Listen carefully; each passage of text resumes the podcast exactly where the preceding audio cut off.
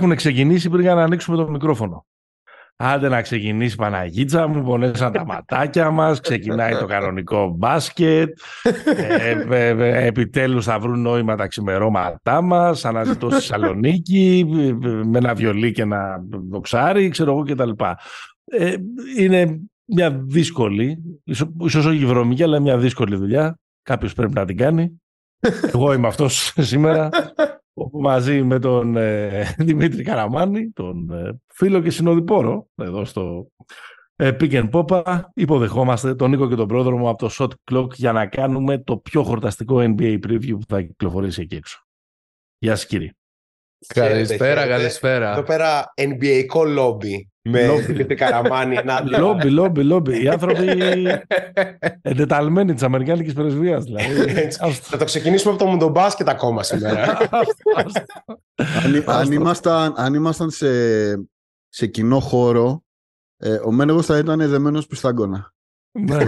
Φτιάξτε λίγο αυτή την εικόνα. Πρέπει και εγώ σίγουρα να, πρέπει να μου γυρίσει η ζωή πίσω το bullying που έκανα μετά το, στο επεισόδιο μετά το με τον μπάσκετ, με τους, ε, με τους Bake. Οπότε σήμερα είμαι διαδεθμένος να τα, να τα, να τα υποστώ όλα. Έτσι, έτσι. έτσι. Λοιπόν, εμείς είμαστε, εμείς είμαστε υπεράνω, Πήγε πόπα επεισόδιο ότι με, με έχεις αποδιοργανώσει. Εκεί Γιατί που πήγαινα καλά 134 επεισόδια, τώρα έχω άγχος κάθε φορά. Θα δούμε τον Alan Turing. 137. 137. Πάρα πολύ όμορφα. Μας ακούτε στους μπεταράδες, μπεταράδε.gr εκεί πέρα όλες τις πληροφορίες, προγνωστικά, ό,τι θέλετε, άρθρα για, τα, για τις διοργανώσεις. Πλέον βάζουμε και το NBA ε, στο μενού σε κάτι περισσότερο από 24 ώρες. Γράφουμε Δευτέρα βράδυ 23 ε, Οκτωβρίου.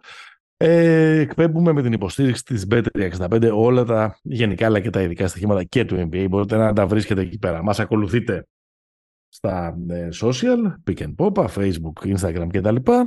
Κάντε και ένα like και ένα subscribe σε Spotify, Apple Podcast ή οπουδήποτε αλλού για να σας έρχεται το επεισόδιο κάθε εβδομάδα συστημένο. Παίζε καραμάν και των παιδιών τα handles να τα πούνε αυτοί. Shot clock, παιδιά. Δεν χρειάζεται να πούμε τίποτα παραπάνω. Τα υπόθηκαν όλα. Subscribe, follow, like, ε, YouTube, ε, Spotify, τα πάντα όλα. Οι άνθρωποι έχουν τώρα. Οι άνθρωποι είναι Hollywood. Επιστήμονες. Hollywood, σωστό, σωστό. Βίντεο, τρικάμερα, τετρακάμερα, ναι, ναι. ναι. Μόνο CGI, μόνο CGI. Θα μιλάει ο πρόδρομος και θα πει το τεραδάκτυλος. Έτσι, έτσι, έτσι. έτσι. αυτό, αυτό, εκείνο, εκείνο πύχης να πούμε. Εκείνο πύχης, ακριβώς. Πολύ σωστό πάντως το όνομα, shot clock, γιατί αυτό σημαίνει ότι έχουμε την επίθεση, διαβάζουμε, γυρνάμε την μπάλα και παίρνουμε και σουτάρουμε. παραδοσιακά ευρωπαϊκά. Στο τέλος το 24 για να έχουμε και καλή, και καλή επιστροφή. Έτσι, μπράβο. Πολύ ωραία. λοιπόν, έχουμε αποφασίσει να κάνουμε αυτό το NBA preview με σκοπό να βγει κάτι λιγότερο από μια εργάσιμη μέρα. Πάμε να χωρίσουμε ας πούμε τη σεζόν σε 30, 40, κάπου εκεί δεν τις μέτρησα. Ερωτήσεις, slash, αξιώματα ας πούμε, statements, από τα οποία θα προκύψουν του καθενός από εμάς οι προβλέψεις για τη σεζόν που ξεκινάει, ξεκινάει αύριο, συγγνώμη, 2023-24 και που θα έχει την ευκαιρία κάποιος να είναι και ταμπλούχο. Δηλαδή κάποιος θα παίξει και στον κυπελούχο φέτος. NBA Cup NBA κανονικά, κανονικά. Θέλω κάποιος πάρα πολύ όταν θα έρθει σχετική ε, ερώτηση κατηγορία, θέλω κάποιος από εσάς να μου το εξηγήσει σε λιγότερο από 30 δευτερόλεπτα. Όταν ε, έστειλε ο Μίτσος ε, το content για το σημερινό podcast, μόλις είδα αυτή την ερώτηση που θα τη συζητήσουμε αργότερα, δεν μπορώ να σποϊλάρω. Άφησα ερωτηματικά, δεν την απάντησε στην πραγματικότητα. Λέω, θα πω ότι μου βγει εκείνη την ώρα γιατί δεν ξέρω τι να απαντήσω σε αυτό. ναι, ποιος ξέρει. ναι. Κανείς. Ωραία. Λοιπόν, έλα, ξεκίνα, γραμμανή. Λοιπόν, ας ξεκινήσουμε από, από την off-season. Από την αρχή θα ξεκινήσουμε. Ναι. Σε ποιους σε ποιους δίνουμε thumbs up; Ποια ομάδα είχε την καλύτερη off-season. Ωραία, θα ξεκινήσω εγώ να, να το ζεστάνω λίγο. Χθες κάναμε κι εμείς, ε, κάναμε preview Ανατολής, ανέβηκε πριν λίγο, βάζοντας τα κάτω, παρότι δεν είναι, ρε παιδί μου, πολύ δύσκολο να το πει κανείς. Θεωρώ ότι η off-season των Celtics είναι μάλλον η καλύτερη που έχουμε δει εδώ και πολλά χρόνια, όχι μόνο oh. η καλύτερη φέτος. Και αυ... κατέληξα σε αυτό μετά από σκέψη, εντάξει, ok, okay, ναι, ο πάγκος δεν είναι πολύ βαθύς. Ok, okay, το να δίνεις 30 εκατομμύρια στον Pritchard ίσως δεν είναι η καλύτερη επιλογή. Αλλά νομίζω ο τρόπος με τον οποίο έλυσαν το βασικό τους πρόβλημα το οποίο ήταν ε, το να έχουν έναν άσο που να μπορεί να κάνει τη διαφορά. Εδώ και χρόνια δηλαδή για τους Celtics ήταν αυτό το πρόβλημα. Και το να λύνεις αυτό το πρόβλημα με τον Τζουρ Holiday. Ενώ ταυτόχρονα έχεις πάρει τον Μπορζίνγκης που για μένα πέρυσι έκανε μια καταπληκτική σεζόν. Δηλαδή, ίσως πέρασε και λίγο στα, ε, ναι, στα ναι. ψηλά επειδή ήταν στη Washington και κανείς δεν δίνει σημασία στη Washington. Αλλά ο Πορζίνγκη ίσως είναι μια καταπληκτική προσθήκη. Άρα θα πάω με Celtics έτσι, σαν πρώτη απάντηση. Νομίζω ότι, νομίζω ότι ήταν αυτή και η πιο δημοφιλής απάντηση στο, στο GM Survey. Ναι, ναι. ναι. Ε, απλά θεωρώ ότι είναι μια πάρα πολύ σπουδαία off-season που τα μοναδικά κενά που έχουν θα δείξουν κατά πόσο αυτό το front office ας πούμε, ξέρει να κάνει και τις μικρές κινήσεις. Δηλαδή, ας πούμε, κάθε ομάδα που παίρνει πρωτάθλημα χρειάζεται να βγάλει ένα λαγό από το καπέλο του. πούμε. Οι Warriors είχαν βγάλει τον Gary Payton. Οι Nuggets έβγαλαν ας πούμε, τον ε, Rookie Brown ε, και λοιπά. Θα πρέπει και, και αυτοί να κάνουν κάτι αντίστοιχο. Ε, τον Κρίστιαν λέει, ο Νίκος λέει τον Κρίστιαν. Όχι, εγώ λέω και, το, και τον Ναι, και τους δύο βασικά. Και τους δύο, δύο, βασικά. Πιστεύω ότι θα το καταφέρουν και αυτό. Δηλαδή θα βρουν κάποιον παίχτη ο οποίος θα τους βοηθήσει και για να γεμίσουν τον πάγκο τους εκεί σε 9, 10, 11, 12 κλπ. Ε, και θα βάλω και ακόμη μία ομάδα που πιστεύω. Αν δεν το βρουν, υπάρχουν κάτι απελπισμένοι στο ΑΚΑ που τον περιμένουν. ναι, υπάρχουν, υπάρχουν κάποιοι που κάνουν μια απεργία πείνα στο ΑΚΑ. ναι, ε, για, για ποιον λε Παναγιώτη. για το γλυκό, για το γλυκό. για τον Nathan Knight εννοείται. Ναι. ή τον Jordan Walls. Πού πήγε το μυαλό σα. Ε, και μια άλλη ομάδα επίση που έχω ψηλά στο πολύ καλή off-season είναι οι Warriors που έκαναν το αντίστοιχο, δηλαδή δεν πήραν μεγάλα ονόματα αλλά και μόνο ας πούμε που ας πούμε, το, το Σάριτς Chris Paul που τον έβασε και ο Μίτσος προάλλες στο, ε, στο Twitter και έλεγε κάτι για καθηγητές και επίκουρους όπως Σερβία και κάτι τέτοια ε, νομίζω ότι όντως ο Σάριτς θα είναι πάρα πολύ καλή κίνηση οι Warriors mm. έφτιαξαν ένα πάρα πολύ μεγάλο βάθος με τον Chris Paul προφανώς που λογικά έχει συζητηθεί αρκετά. Άρα νομίζω Warriors και Celtics από Δύση και Ανατολή είναι οι δύο ωραία, καλύτεροι. Ωραία, υποτι, ωραία ε, υποτιμημένη προσθήκη ο, ο Σάριτς. Έχουμε και σχετική ερώτηση νομίζω πιο μετά. Πρόδρομε. Εντάξει, αυτό είναι κάπως προφανής mm. ε, πρώτη απάντηση και είναι και το φαβορή στην Ανατολή νομίζω στις λύσεις των περισσότερων. Εγώ επειδή εδώ είναι ο Δημήτρης Καραμάνης. Το πρώτο όνομα που θα βάλω στο τραπέζι είναι Los Angeles Lakers. Είναι, το παιδί δεν κάνει το ίδιο πράγμα. Προπαγάνδα σε κάθε podcast. δεν ισχύει. Κατάλαβα. Όταν, όταν μιλάμε για την ομάδα μας είναι προπαγάνδα, δεν είναι αγάπη. ναι, δηλαδή. Sorry κιόλας. Αντικειμενικά, οι Lakers Ok, okay, έχεις θέσει εσύ προσωπικά, Νίκο, πάρα πολλές φορές το επιχείρημα ότι το market του LA κλέβει τους παίκτες, γιατί ουσιαστικά τους φέρνεις στο LA βάζοντάς τους να παίζουν για τα μισά περίπου λεφτά από τα οποία αξίζουν. Prince πήρε τίποτα. Ε, έπαιζε στους Μινεσότα 20 λεπτά και είχε 10 πόντους μέσο όρο για να πάρει τίποτα στους Lakers. Οι Lakers αντικειμενικά έχουν ένα πάρα πάρα πάρα πολύ γεμάτο ρόστερ. Αλλά ποια, ποια κίνηση από, τη φετινή, από, τη, από το φετινό καλοκαίρι είναι που εκτιμάς; Vincent, Δηλαδή, δεδομένου ότι ο Τίλο έδειξε ότι είναι ένα ερωτηματικό αυτό το οποίο ξέραμε, αν και πιστεύω ότι έρχεται για μια χρονιά που έχει να αποδείξει, άρα θα δώσει ό,τι έχει να δώσει. Το ότι έχεις από πίσω το Vincent για ασφάλεια είναι τρομακτικό. Απ' την άλλη, το ότι παίρνεις το Wood, ας πούμε, τελευταίο παίκτη στο ρόστερ, ναι. με τα γνωστά τα καλά του και τα κακά του, ρε παιδί μου, δεν μπορεί να πει κανείς ότι δεν είναι συν. Το ότι παίρνεις βετεράνους σαν τον Prince, ας πούμε, είναι επίσης πάρα πολύ σημαντικό. Κατά βάση, οι Lakers αυτό που θέλουν ήταν ποιότητα παντού. Και επίσης ανανέωσαν, δηλαδή κράτησαν τον κορμό. Αυτό είναι ένα πολύ σημαντικό και κομμάτι. Με, και, με, και με πολύ καλά συμβόλαια. Κράτησαν τον ε, αξιαγάπητο Ρίβ που από ό,τι είδα στον κατάλογο θα συζητήσουμε αργότερα με τον ένα ή τον άλλο τρόπο. Θεωρώ ότι είναι all around μια ομάδα γεμάτη που μπορεί σε κάποιο βαθμό, όχι full versatile, αλλά να εξυπηρετήσει και διαφορετικά πράγματα ε, στο παρκέ ανάλογα με το ποιος είναι απέναντί της. Ναι. Ε, ε, ε, εμένα κάπως μου φαίνεται ότι απλά συμπλήρωσαν πολύ ωραία, τη πολύ καλή, το πολύ καλό φρεσκάρισμα και μια μικρή mm. ανακαίνιση που έκαναν εκεί στο μαγαζί, ε, το, το Φλεβάρι το, στο, στο trade deadline μεσού στη σεζόν. Ναι, θα συμφωνήσω. Ε, από την άλλη, δεν είναι ακριβώς το όνομα που σου έρχεται στο μυαλό όταν μιλάς για off-season, γιατί δεν είναι ότι έκαναν τις απίθανες κινήσεις. Αλλά αυτό το οποίο έχουν ξεκινήσει να χτίζουν σαν Αντώνιο Σπέρς έχει μια αξία να το δούμε από τώρα. Δηλαδή, είναι ο Wemby εκεί που τραβάει τα μάτια και θα το δούμε από τώρα αλλά ο συνολικός κορμός και αυτά τα οποία τοποθετούνται γύρω τους σαν pieces βγάζουν πάρα πολύ νόημα. Φαίνεται ότι υπάρχει πλάνο από την αρχή ο Wemby να είναι αποδοτικός στο παρκέ και γύρω του να μην υπάρχουν απλά κάποιοι παίκτες οι οποίοι δεν ξέρουν τι να κάνουν και περιμένουν να πάρουν την μπάλα ε, και κάνουν το σταυρό τους, ας πούμε, μπάσκε.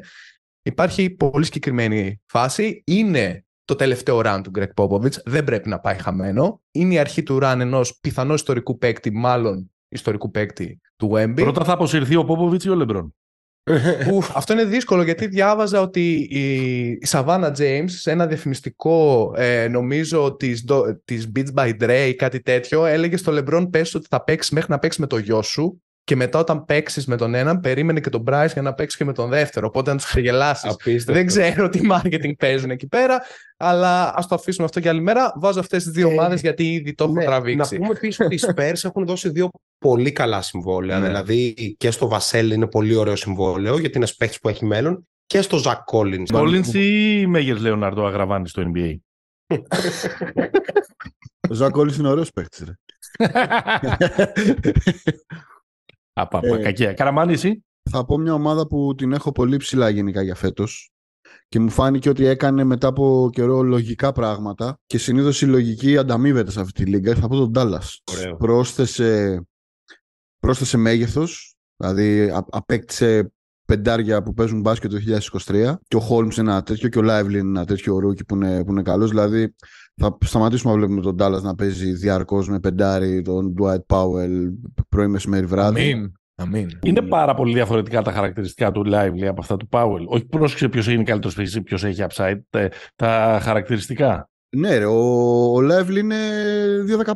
Είναι πιο Tyson Chandler μπορούμε να τον, ναι, να τον ναι, εξελίξουμε. Ναι, γιατί stretch δεν νομίζω ότι τον λέει. Όχι, με αυτό λέω ότι ε, ε, νησάφει λίγο πια με το stretch. Ξέρεις, ε, όταν, ειδικά στη Δύση, όταν θα πρέπει να αντιμετωπίσεις... Δεν έχω πολύ, δεν έχω πολύ έλαιο να πέσει πάνω μου. Αν, είχα, αν είχα τώρα θα ήμουν εγκλωβισμένος. Για να σου απαντήσω στο stretch, πήραν και τον Grant Williams, που νομίζω είναι μια πάρα πολύ καλή προσθήκη. Ναι, ναι. Derrick Jones επίσης είναι... Δηλαδή, είναι μια ομάδα στην οποία όπως την έβλεπες ρε παιδί μου OK, okay, το βασικό ερώτημα είναι τι θα γίνει με τους δύο. Και αν ο Κάιρι θα του βαρέσει, αν ο Λούκα δεν θα ξενερώσει και όλα αυτά. Αλλά ας έχουμε καλύψει και όλα τα υπόλοιπα. Mm. Δηλαδή, άμα τη δεις αυτή την ομάδα, είναι, αν ήταν ποδοσφαιρική ομάδα, είναι μια πάρα πολύ σφιχτή ομάδα που μπορεί να βγαίνει στην κόντρα. Δηλαδή, Έξουμ, πηχτά πίσω.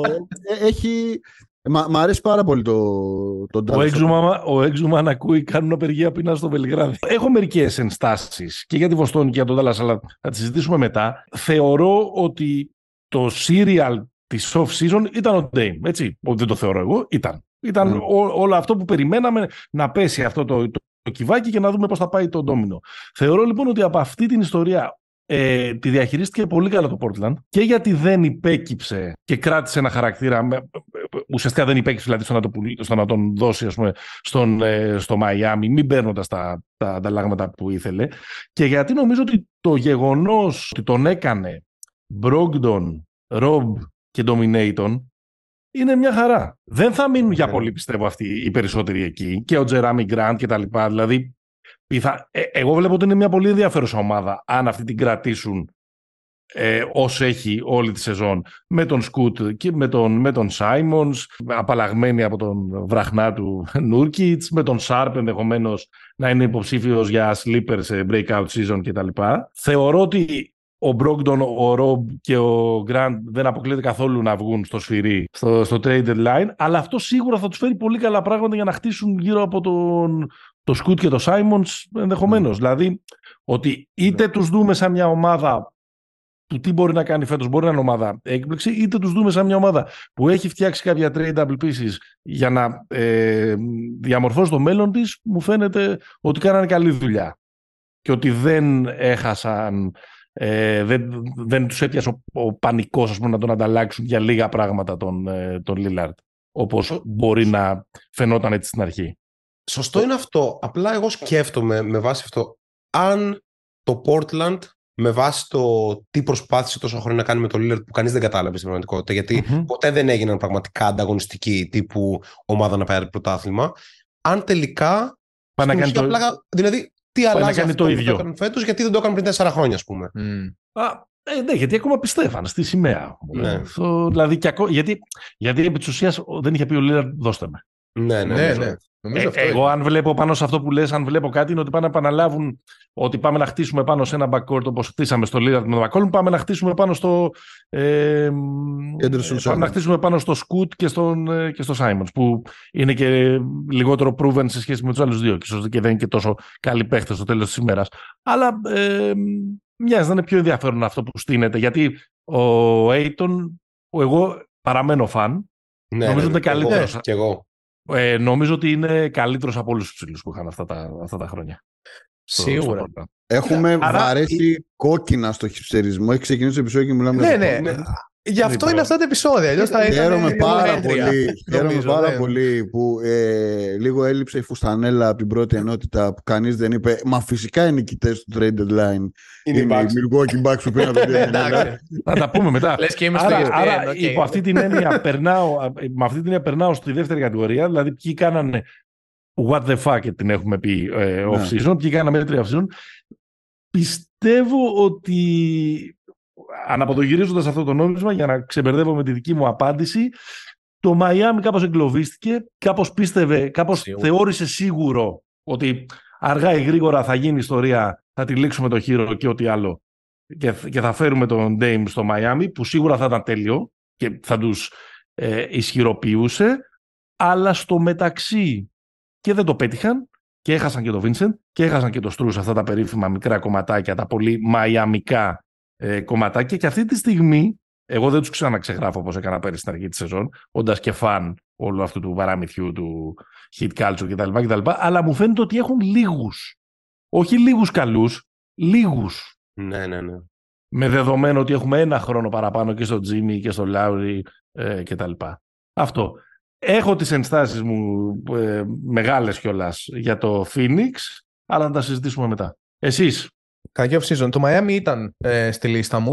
Ε, άλλη μια ομάδα που είναι στη λίστα μου, αλλά είναι και λίγο σκυριακό, δηλαδή μπορεί όλο αυτό να αλλάξει και να ήταν ok που δεν έκανε σχεδόν τίποτα, είναι η Φιλαδέλφια. Ε, η Φιλαδέλφια αυτή τη στιγμή είναι σε σκληρή κρίση. Συζητήσαμε κι εμείς ε, στην ηχογράφηση που κάνουμε ότι είναι δύσκολο να πάρεις μια απόφαση για τη λύση. Είναι η λύση να φύγει ο Μόρε, είναι η λύση να τρεϊντάρει το Χάρτεν για σχεδόν τίποτα. Είναι όλα προβληματικά γιατί έχεις τον Embiid ο οποίος είναι στο απόλυτο prime του και μάλλον αυτό δεν θα είναι και πολύ μεγάλο. Υπό την έννοια ότι είναι το κορμί που είναι έτσι και έχει περάσει και όλα αυτά που έχει περάσει σωματικά με τραυματισμούς κλπ. Το να έχεις ως Φιλαδέλφια 76ers fan να κρατάς το ότι πήρες τον Kelly Oubre Jr. δεν σε κάνει να νιώθεις πάρα πολύ ευχάριστα μετά το φετινό καλοκαίρι. Τον Beverly. Και, και νομίζω ότι. Είχε ένα ματς στην, στην pre-season τώρα 5 στα 26 σουτ. ναι, ναι, ναι. Τύπου, οκ, ε, there's that. Ε, και απ' την άλλη, θέλετε να αναφέρετε στο podcast σας για μία και μοναδική φορά φέτος το όνομα Charlotte Hornets, γιατί νομίζω είναι σε αυτή την κατηγορία. Φίλε, με έκλεψε. Αλήθεια. Νομίζω ότι δεν θα δοθούν και πολλές ε, αφορμές για να αναφερθεί το όνομα αυτής της ομάδας φέτος. Οπότε πετάω και τη Σάρλο στο τραπέζι χωρίς να χρειαστεί να πω τίποτα. Γιατί δεν έκανε τίποτα. Ναι, ε, η Σάρλο... Έφυγε ο πρόεδρος. Έφυγε ο πρόεδρος. ναι, ναι έφυγε ο Μιχαλάκης. Αλλά εντάξει. Ναι. Ε, βασικά, εγώ είχα Miami Heat και Σάρλοτ απάντηση okay. σε αυτήν την ερώτηση. Καλύφθηκα ε, από τον Παναγιώτη όσον αφορά τους Heat. Σκέφτομαι το εξής, ότι η Σάρλοτ, η οποία από ό,τι φαίνεται δεν, δεν έχω καταλάβει κιόλας τι γίνεται με τον Bridges θέλουν να επιστρέψει, ας πούμε, με κάποιο τρόπο. Αυτό είναι ντροπιαστικό από μόνο του για το franchise, δηλαδή και πέρα από το αγωνιστικό. Αλλά από εκεί και πέρα, αν εξαιρέσουμε το λαμέλο που κάτι υπάρχει εκεί, ό,τι κίνηση κάνουν μου μοιάζει λάθος. Μην ξεχνάμε ότι είναι και παγωμένο στο χρόνο εκεί πέρα ο Gordon Hayward. Έγινε και ό,τι έγινε με τον Guy Jones που καλά να είναι το παιδί, αλλά κάτι yeah. Ναι. περίεργο παίζει. Μην ξεχνάμε ότι ήταν first round pick έτσι, mm. λίγα χρόνια πριν.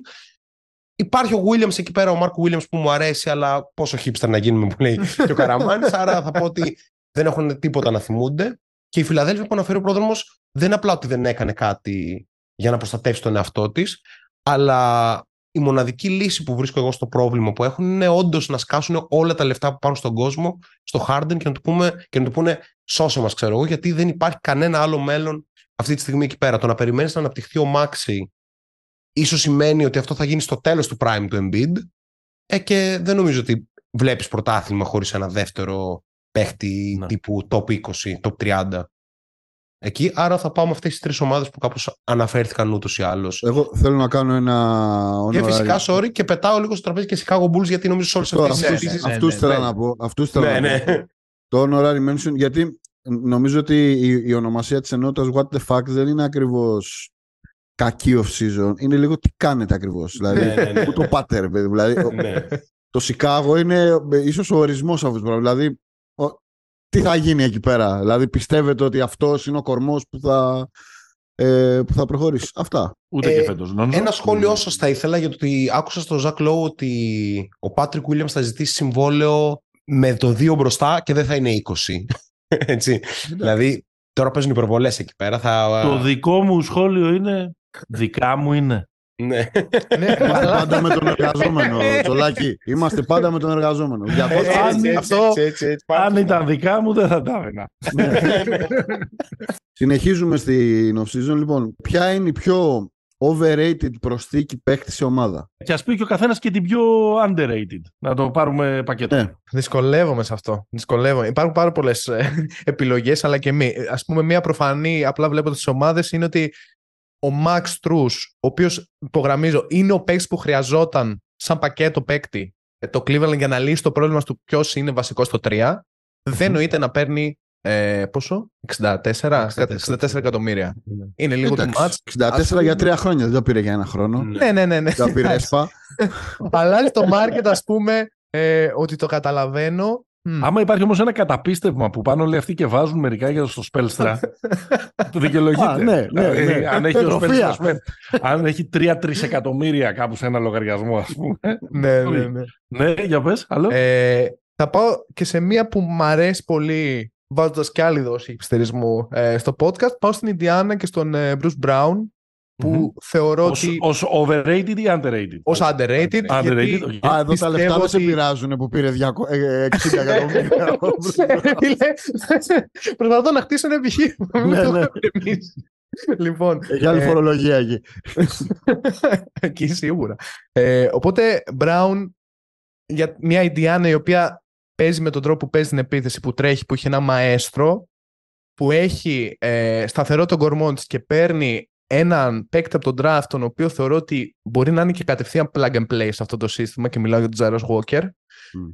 Ο, η εμπειρία του Brown και τα παρκέ που έχει πατήσει και τα μάτια που έχει παίξει και το μυαλό του κυρίως και ως χειριστής και μακριά από την μπάλα ε, μπορεί να κάνει διαφορά σε αυτή την επίθεση. Αυτό νιώθω και πιστεύω. Μ' αρέσει και ο Τάιο Jones, αλλά δεν νιώθω ότι ο Άσο τον πάει πουθενά. Ναι. Ε, Αυτά κάπως. Ε. Ναι, εγώ θα πω underrated κίνηση που μου άρεσε πάρα πολύ είναι ο Ντιβιντσέντζο στους Knicks. Μου άρεσε πάρα πολύ αυτό σαν κίνηση και επίσης νομίζω δεν θέλει πολλή ανάλυση. Ε, Villanova Connection ξανά. Παίχτης που ταιριάζει full στο στυλ του Tibbs και ό,τι πάνε να κάνουν εκεί πέρα. Μπορείς είτε να τον ξεκινάς είτε να τον φέρνεις από τον πάγκο. Δηλαδή μαζί με Hart ούτως ή άλλως είναι ρολίστη πολυτελείας με κάποιο τρόπο. Μου άρεσε σαν underrated κίνηση και ο Obi Toppin στην, mm. στην Ινδιάνα, γιατί ακριβώς αυτό, ότι είναι μια ομάδα που θα τρέχει με ένα μαέστρο και έναν εξαιρετικό προπονητή. Άρα ο Τόπιν που είναι κατεξοχήν αθλητικός παίχτης κλπ.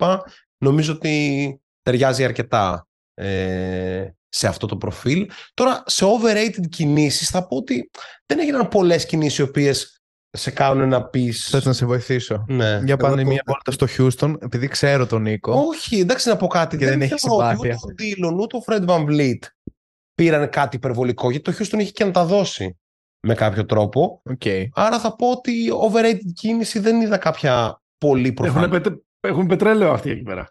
Ναι, ναι. Κοίτα, εγώ στο, στη, στις, στις overrated δεν βάζω τόσο το... Με 5 δολάρια το γεμίζουνε. Έλα, για πες, δεν, ναι. βάζω, δεν βάζω τόσο τα λεφτά όσο το, και στην κουβέντα, ρε παιδί μου. Ότι, προσδοκία. Θεωρώ ότι, χωρίς να θέλω να, να είμαι επικριτικός, γιατί γνωρίζετε ούτως ή άλλως όλοι ότι μου αρέσει πάρα πολύ, πιστεύω ότι στο Σακραμέντο έπαιξε μια παραπάνω κουβέντα και ειδικά στην Ευρώπη έπαιξε μια παραπάνω mm. κουβέντα για το Σάσα από ό,τι θα παίζει. Ε, ναι, Εντάξει, ναι. αλλά αυτό είναι δικό μας τώρα. Δεν είναι. Ναι, ναι, ναι. ναι, ναι. Δεν αλλά, και, αλλά και στο Σακραμέντο κάπως είχαν στο νου τους ότι φέραν, φέραν τον αριστερό Κλέι Τόμψον, ας πούμε. θα, θα το δούμε. Ναι. Overrated θα βάλω τον Bull. Μπορεί να βγει για πρώτο σκόρερ. Ναι. 38% εντός παιδείας. Δεν φτάνουν τα σουτ. Πολύ μικρή παρένθεση από ξέρεις, όλα αυτά τα bold predictions, αφιερώματα που έχουν γεμίσει, ας πούμε, αυτές τις μέρες παντού, τα ακούμε, τα διαβάζουμε. Νομίζω ότι δεν είναι και τόσο bold prediction ότι αν αυτός παίξει σε πολλά μάτια θα κάνει τα περισσότερα σουτ από κάθε άλλον. θα πάρει τα περισσότερα σουτ από κάθε άλλο. Σε αυτό το σκέλος θα βάλω τον, τον Bull με την έννοια ότι ακόμα και μια καλή χρονιά θεωρώ ότι θα είναι empty stats. Δεν, δεν θα αλλάξει τη ζωή. Στι underrated κινήσεις θα πω μόνο μία. Έχω επενδύσει προσωπικά σε αυτό τον παίχτη. Νομίζω ότι ο Νασίρ Λίτλ στο Phoenix από ότι φαίνεται στο μάτι τώρα, γιατί συνήθως mm. αυτές τι ομάδες κάποιος πρέπει να κάνει, να, να δανειστώ πάλι ένα ποδοσφαιρικό κάποιος πρέπει να κάνει τον αμυντικό χαφ. Δηλαδή mm. κάποιος πρέπει να τρέχει, να καλύπτει να... και είναι πολύ versatile παίκτης. Δεν είναι τούβλος στην επίθεση. Δηλαδή ένας παίκτης ο οποίος σου ήταν σε 37% στο τρίποντο πέρσι. Έχει, έχει να δώσει, είναι αθλητικός, είναι ωραίος. Ε, Μίτσο, να προσθέσουμε λίγο σε αυτό. Πιστεύω και Κέιτα Bates 2 που είναι ωραία προσθήκη εκεί πέρα. Με όμοια χαρακτηριστικά. Καλός αμυντικός, έτσι μακρύς, καλός σουτάκι. Ξέρεις ποιος είναι εκεί για να πάρω την πάσα. Ε, ε, ε, αισθάνομαι ότι παρότι έχουν τα χαρακτηριστικά αυτοί που λέτε και μπορούν να λειτουργήσουν ως supporting cast, ας πούμε, σε αυτό που πάει να φτιάξει ε, το Phoenix, έχω την εντύπωση ότι έχουν, ε, τους έχουν πάρει μια λογική χονδρικής. πάρει πολλούς. Όποιος βγει, παίρνω πέντε, θέλω ναι, δύο. Ναι, ναι, ναι, ότι ναι, εμείς ναι. πάμε να φτιάξουμε... Πάμε να φτιάξουμε. Θα δούμε ποιος θα παίζει. Όλοι αυτοί πάντως έχουν στην ουσία ευκαιρία καριέρας για ένα επόμενο συμβόλαιο. Και εμένα αυτή η λογική, αυτό το χοντρική που λέμε, ε, στην πραγματικότητα είναι καλή λογική για μια ομάδα ναι, που μπορεί, μπορεί, τόσο το πέντε ταλέντο και σου λέει ότι μετά θέλω χαρακτηριστικά και ένας από αυτούς θα βγει, δύο από ναι, αυτούς θα βγουν. Ξέρεις τι γίνεται, είναι ότι κάποιος θα πάρει την ευκαιρία. Ναι, ναι, ναι. Θα βγει. Γιατί ξέρεις, είναι too big to fail αυτή η ομάδα. Ναι, ναι, ναι. ναι. To fail completely. Ε, και ξέρεις, κάποιοι θα, θα, λέμε, θα λέμε του χρόνου Α, θυμάσαι Καραμάνι που έλεγες τον το Νασίτ Λίτλ, ας πούμε. Ναι, και παίζεις στην Άλμπα. ναι. Εγώ θεωρώ ότι επειδή, επειδή με αυτό το project του Phoenix δεν ξέρω αν, για να θέλω να είμαι πολύ ειλικρινής, αν δεν το πιστεύω τόσο ή αν δεν θέλω να το πιστευω Ναι. Δηλαδή μου έχει δημιουργήσει μια ε, Manchester City αντιπάθεια ε, λίγο μια παρή αντιπάθεια. Ε, ξέρεις, μέχρι αποδείξεις του εναντίου να το δούμε τον Bradley Bill σε μια ομάδα. Ναι, σωστό, ναι, ναι, ναι, ναι, μετά από, τον έχουμε δει στις καλές μέρες τον, ε, τον Wizards μαζί με τον John Wall, αλλά να, να το δούμε. Δεν είμαι πολύ ε, δεν έχω πιστεί πάρα πολύ ότι θα κάνει όλο αυτό το πράγμα. Αντίστοιχο ρόλο θα έχει και πιο μειωμένο. Ε, ναι, εγώ έχω μειωμένο. βασικά ότι ο Bill όσο, δηλαδή σαν δεύτερος και τρίτος είναι αρκετά καλύτερος από ό,τι σαν πρώτος. Mm. δηλαδη περιμένω καλά πράγματα από τον Bill φέτος. Και σίγουρα δεν, ε, δεν, δεν μπορώ να δω με τίποτα τον Νούρκιτ σαν αντιγιώκιτ, σαν. Δηλαδή, ναι. με τίποτα. Δηλαδή είναι όλα αυτά μου φαίνονται ε, φοβερά ε, παραμύθια. Τώρα στα underrated συμφωνώ πάρα πολύ με αυτά τα δύο που είπες Νίκο και με τον ε, Διβιτσέντζο και με όλο αυτό το Villanova thing ας πούμε και με τον Τόπιν που εμέ, εμένα μου αρέσει ο Τόπιν δηλαδή ναι. θέλω κάπου να παίξει καλά και ας είναι του χρόνου στη Μονακό λοιπόν, ε, ψάχνουν τεσσάρι ομάδες στην Ελλάδα έτσι. έτσι. Καλά, θα ήταν εντάξει. Άρρωστο, άρρωστο. Αν μπορούσαν να ματσάρουν τα οικονομικά, νομίζω θα μπορούσε να κάνει. Μην μας μπλέξεις τώρα την Ευρωλίγκα. Το από εδώ. Εσύ Ζητάει όπου μπορεί. να μπλέξεις. Ο Καραμάνης το βάλε. Ο Καραμάνης το βάλε. Πάντως ισχύει.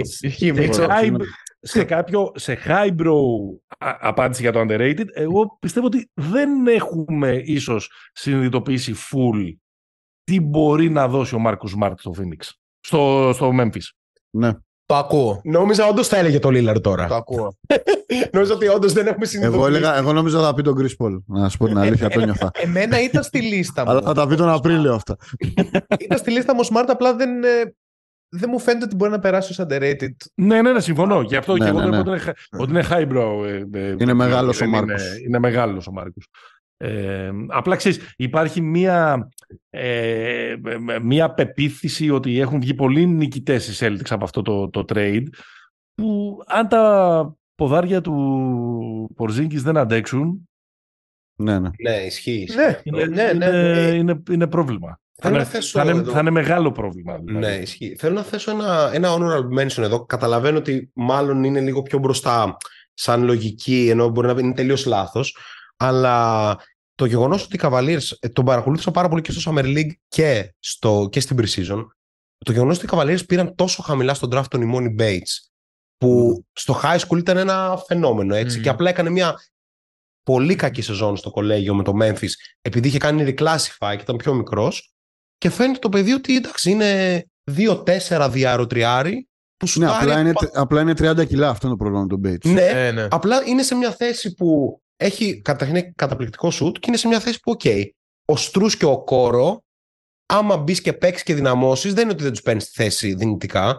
Και αν mm-hmm. παίξεις όπως δηλαδή, ο τύπος νομίζω έχει 32 στα 65 τρίποντα από τότε που φόρεσε φανέλη τον Cavs. Δηλαδή Summer League και Precision απλά δεν έχανε. Ο τύπος απλά, αν, αν, τώρα σου φέρω μια γυάλινη σφαίρα και πρέπει να είναι χωρισμένη στη μέση, ποιο πιστεύεις ότι θα είναι πιο πιθανό ε, σενάριο; Θα είναι σε πέντε χρόνια factor σε μια ομάδα του NBA στο Cleveland ή να παίζει ναι, στην Πολωνία; Ή στην Ταϊβάν, Να βάλω ένα στοιχείο. Ε, όχι, εγώ θα έλεγα να βγάλει δίσκο. Να γίνει τραπέζι. Ναι, να βγάλει ναι. δίσκο. Ναι. Okay, okay. Εγώ, ας πούμε, θα πήγαινα πιο πολύ με την καλή πλευρά, χωρίς να σημαίνει ότι θα γίνει κάποιο τύπου star. Αλλά νιώθω ότι όλη αυτή η εμπειρία που περιέγραψε και ο Νίκος ε, με τη φάση του κολεγίου και το ότι είχε τα φώτα από μικρός πάνω του που ξέρεις, κάνεις λάθη, δεν σου κάνει καλό, τρως ένα, μια σκληρή σφαλιάρα humble down και μετά πρέπει να ξανανέβει. Φαίνεται ότι είναι πολύ ισορροπημένος νοητικά ναι, σε αυτό, το κομμάτι και φαίνεται και στο παρκέ αυτό. Ναι. Δηλαδή, με έναν τρόπο, εντάξει, Summer League, OK, okay, θα το πει κανεί σιγά το, επίπεδο, αλλά ναι. δείχνει και κάτι, ενώ μια πρώτη εικόνα. Mm. Φαινόταν ότι μόνο είτε με την μπάλα στα χέρια, είτε χωρίς μπορεί να απλοποιήσει το παιχνίδι. Ε, ναι. Λίγοι παίκτες μου το βγάζουν αυτό τόσο νωρίς. Ναι, απλά ξέρεις τι, το γιατί συζητάμε τώρα, θα πεις ποιος συζητά, ναι, γιατί okay. είναι Emoni Bates, ας πούμε. Αλλά είναι σαν ταλέντο. Σας φέραμε, ρε παιδιά. Ήταν, ήταν, ήταν, ρε παιδί μου ένας τύπος που ήταν, νομίζω, το να πάρεις National Player of the Year στο high school χωρίς να είσαι στο τελευταίο έτος, νομίζω το είχε κάνει αυτός και ο Λεμπρόν. Ναι. Δηλαδή ήταν κάποιο τύπου φαινόμενο. Δεν ήταν, ήταν five star ναι. recruit, ήταν όλα. Είχε όλο το. Ακριβώς. Οπότε πιστεύω ότι ίσως κάτι υπάρχει εκεί. Το αναφέρουμε για να έχουμε να το λέμε, ας πούμε, σε τρία χρόνια που θα είναι στην Ταϊβάν. το Cold Καλύτερο redemption story τη σεζόν. Ποιο περιμένετε να είναι, ποιο θέλετε να είναι, όπως θέλετε. Ένα θα είναι. Ε, εντάξει, Βασικά που θα μπορούσαν να είναι και δύο. Ναι. Ξεκινάω όμως εγώ κατευθείαν για να το θέσω στην κουβέντα. Ναι. Έλα, είναι ο Μπεν Σίμονς, παιδιά. Ναι, είναι, ναι, ναι, είναι, ξεκάθαρα τα πράγματα. Υπάρχει μοναδική απάντηση που είναι σωστή σε αυτό.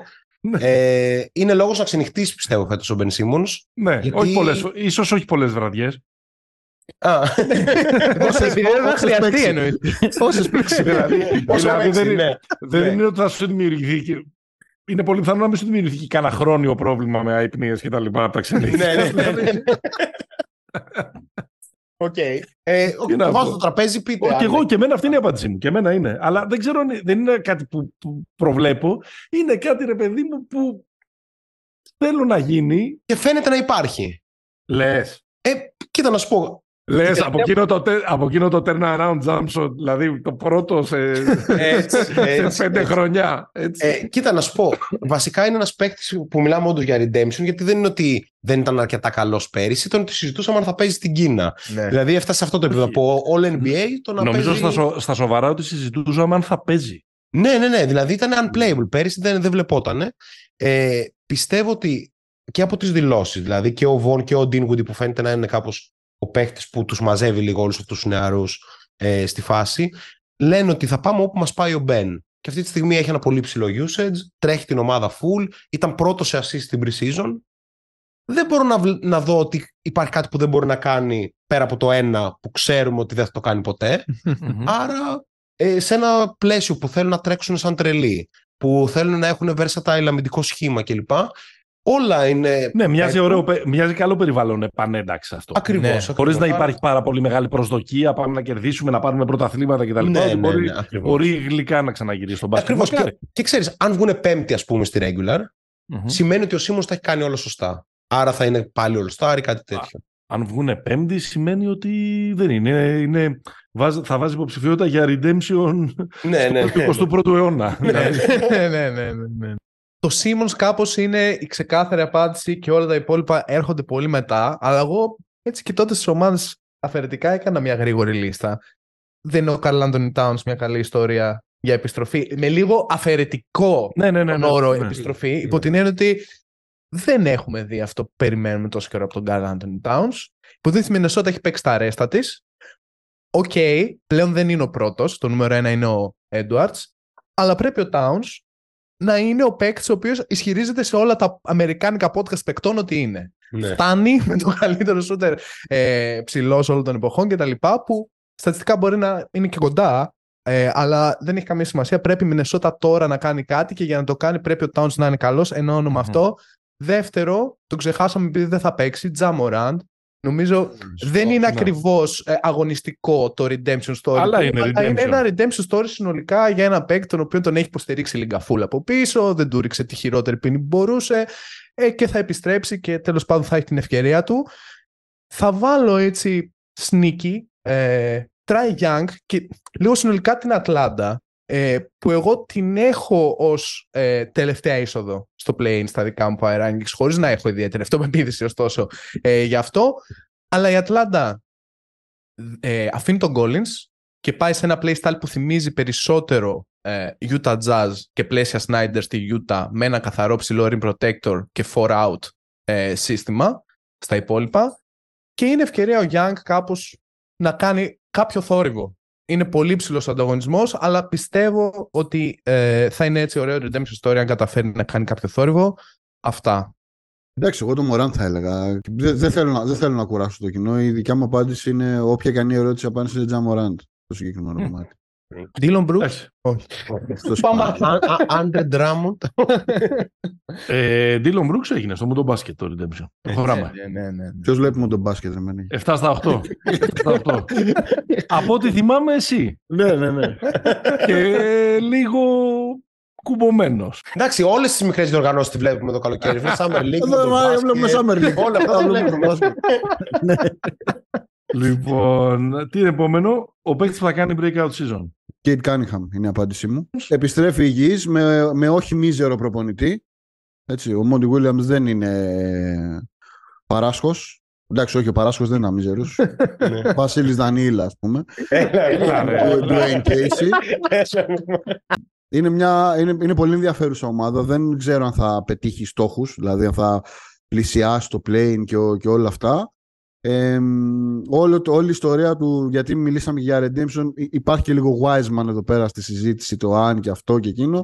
Αλλά νομίζω ότι ο Cade είναι ένας παίκτης ο οποίος μπορεί να, σίγουρα σε νούμερα μπορεί να πλησιάσει All Star.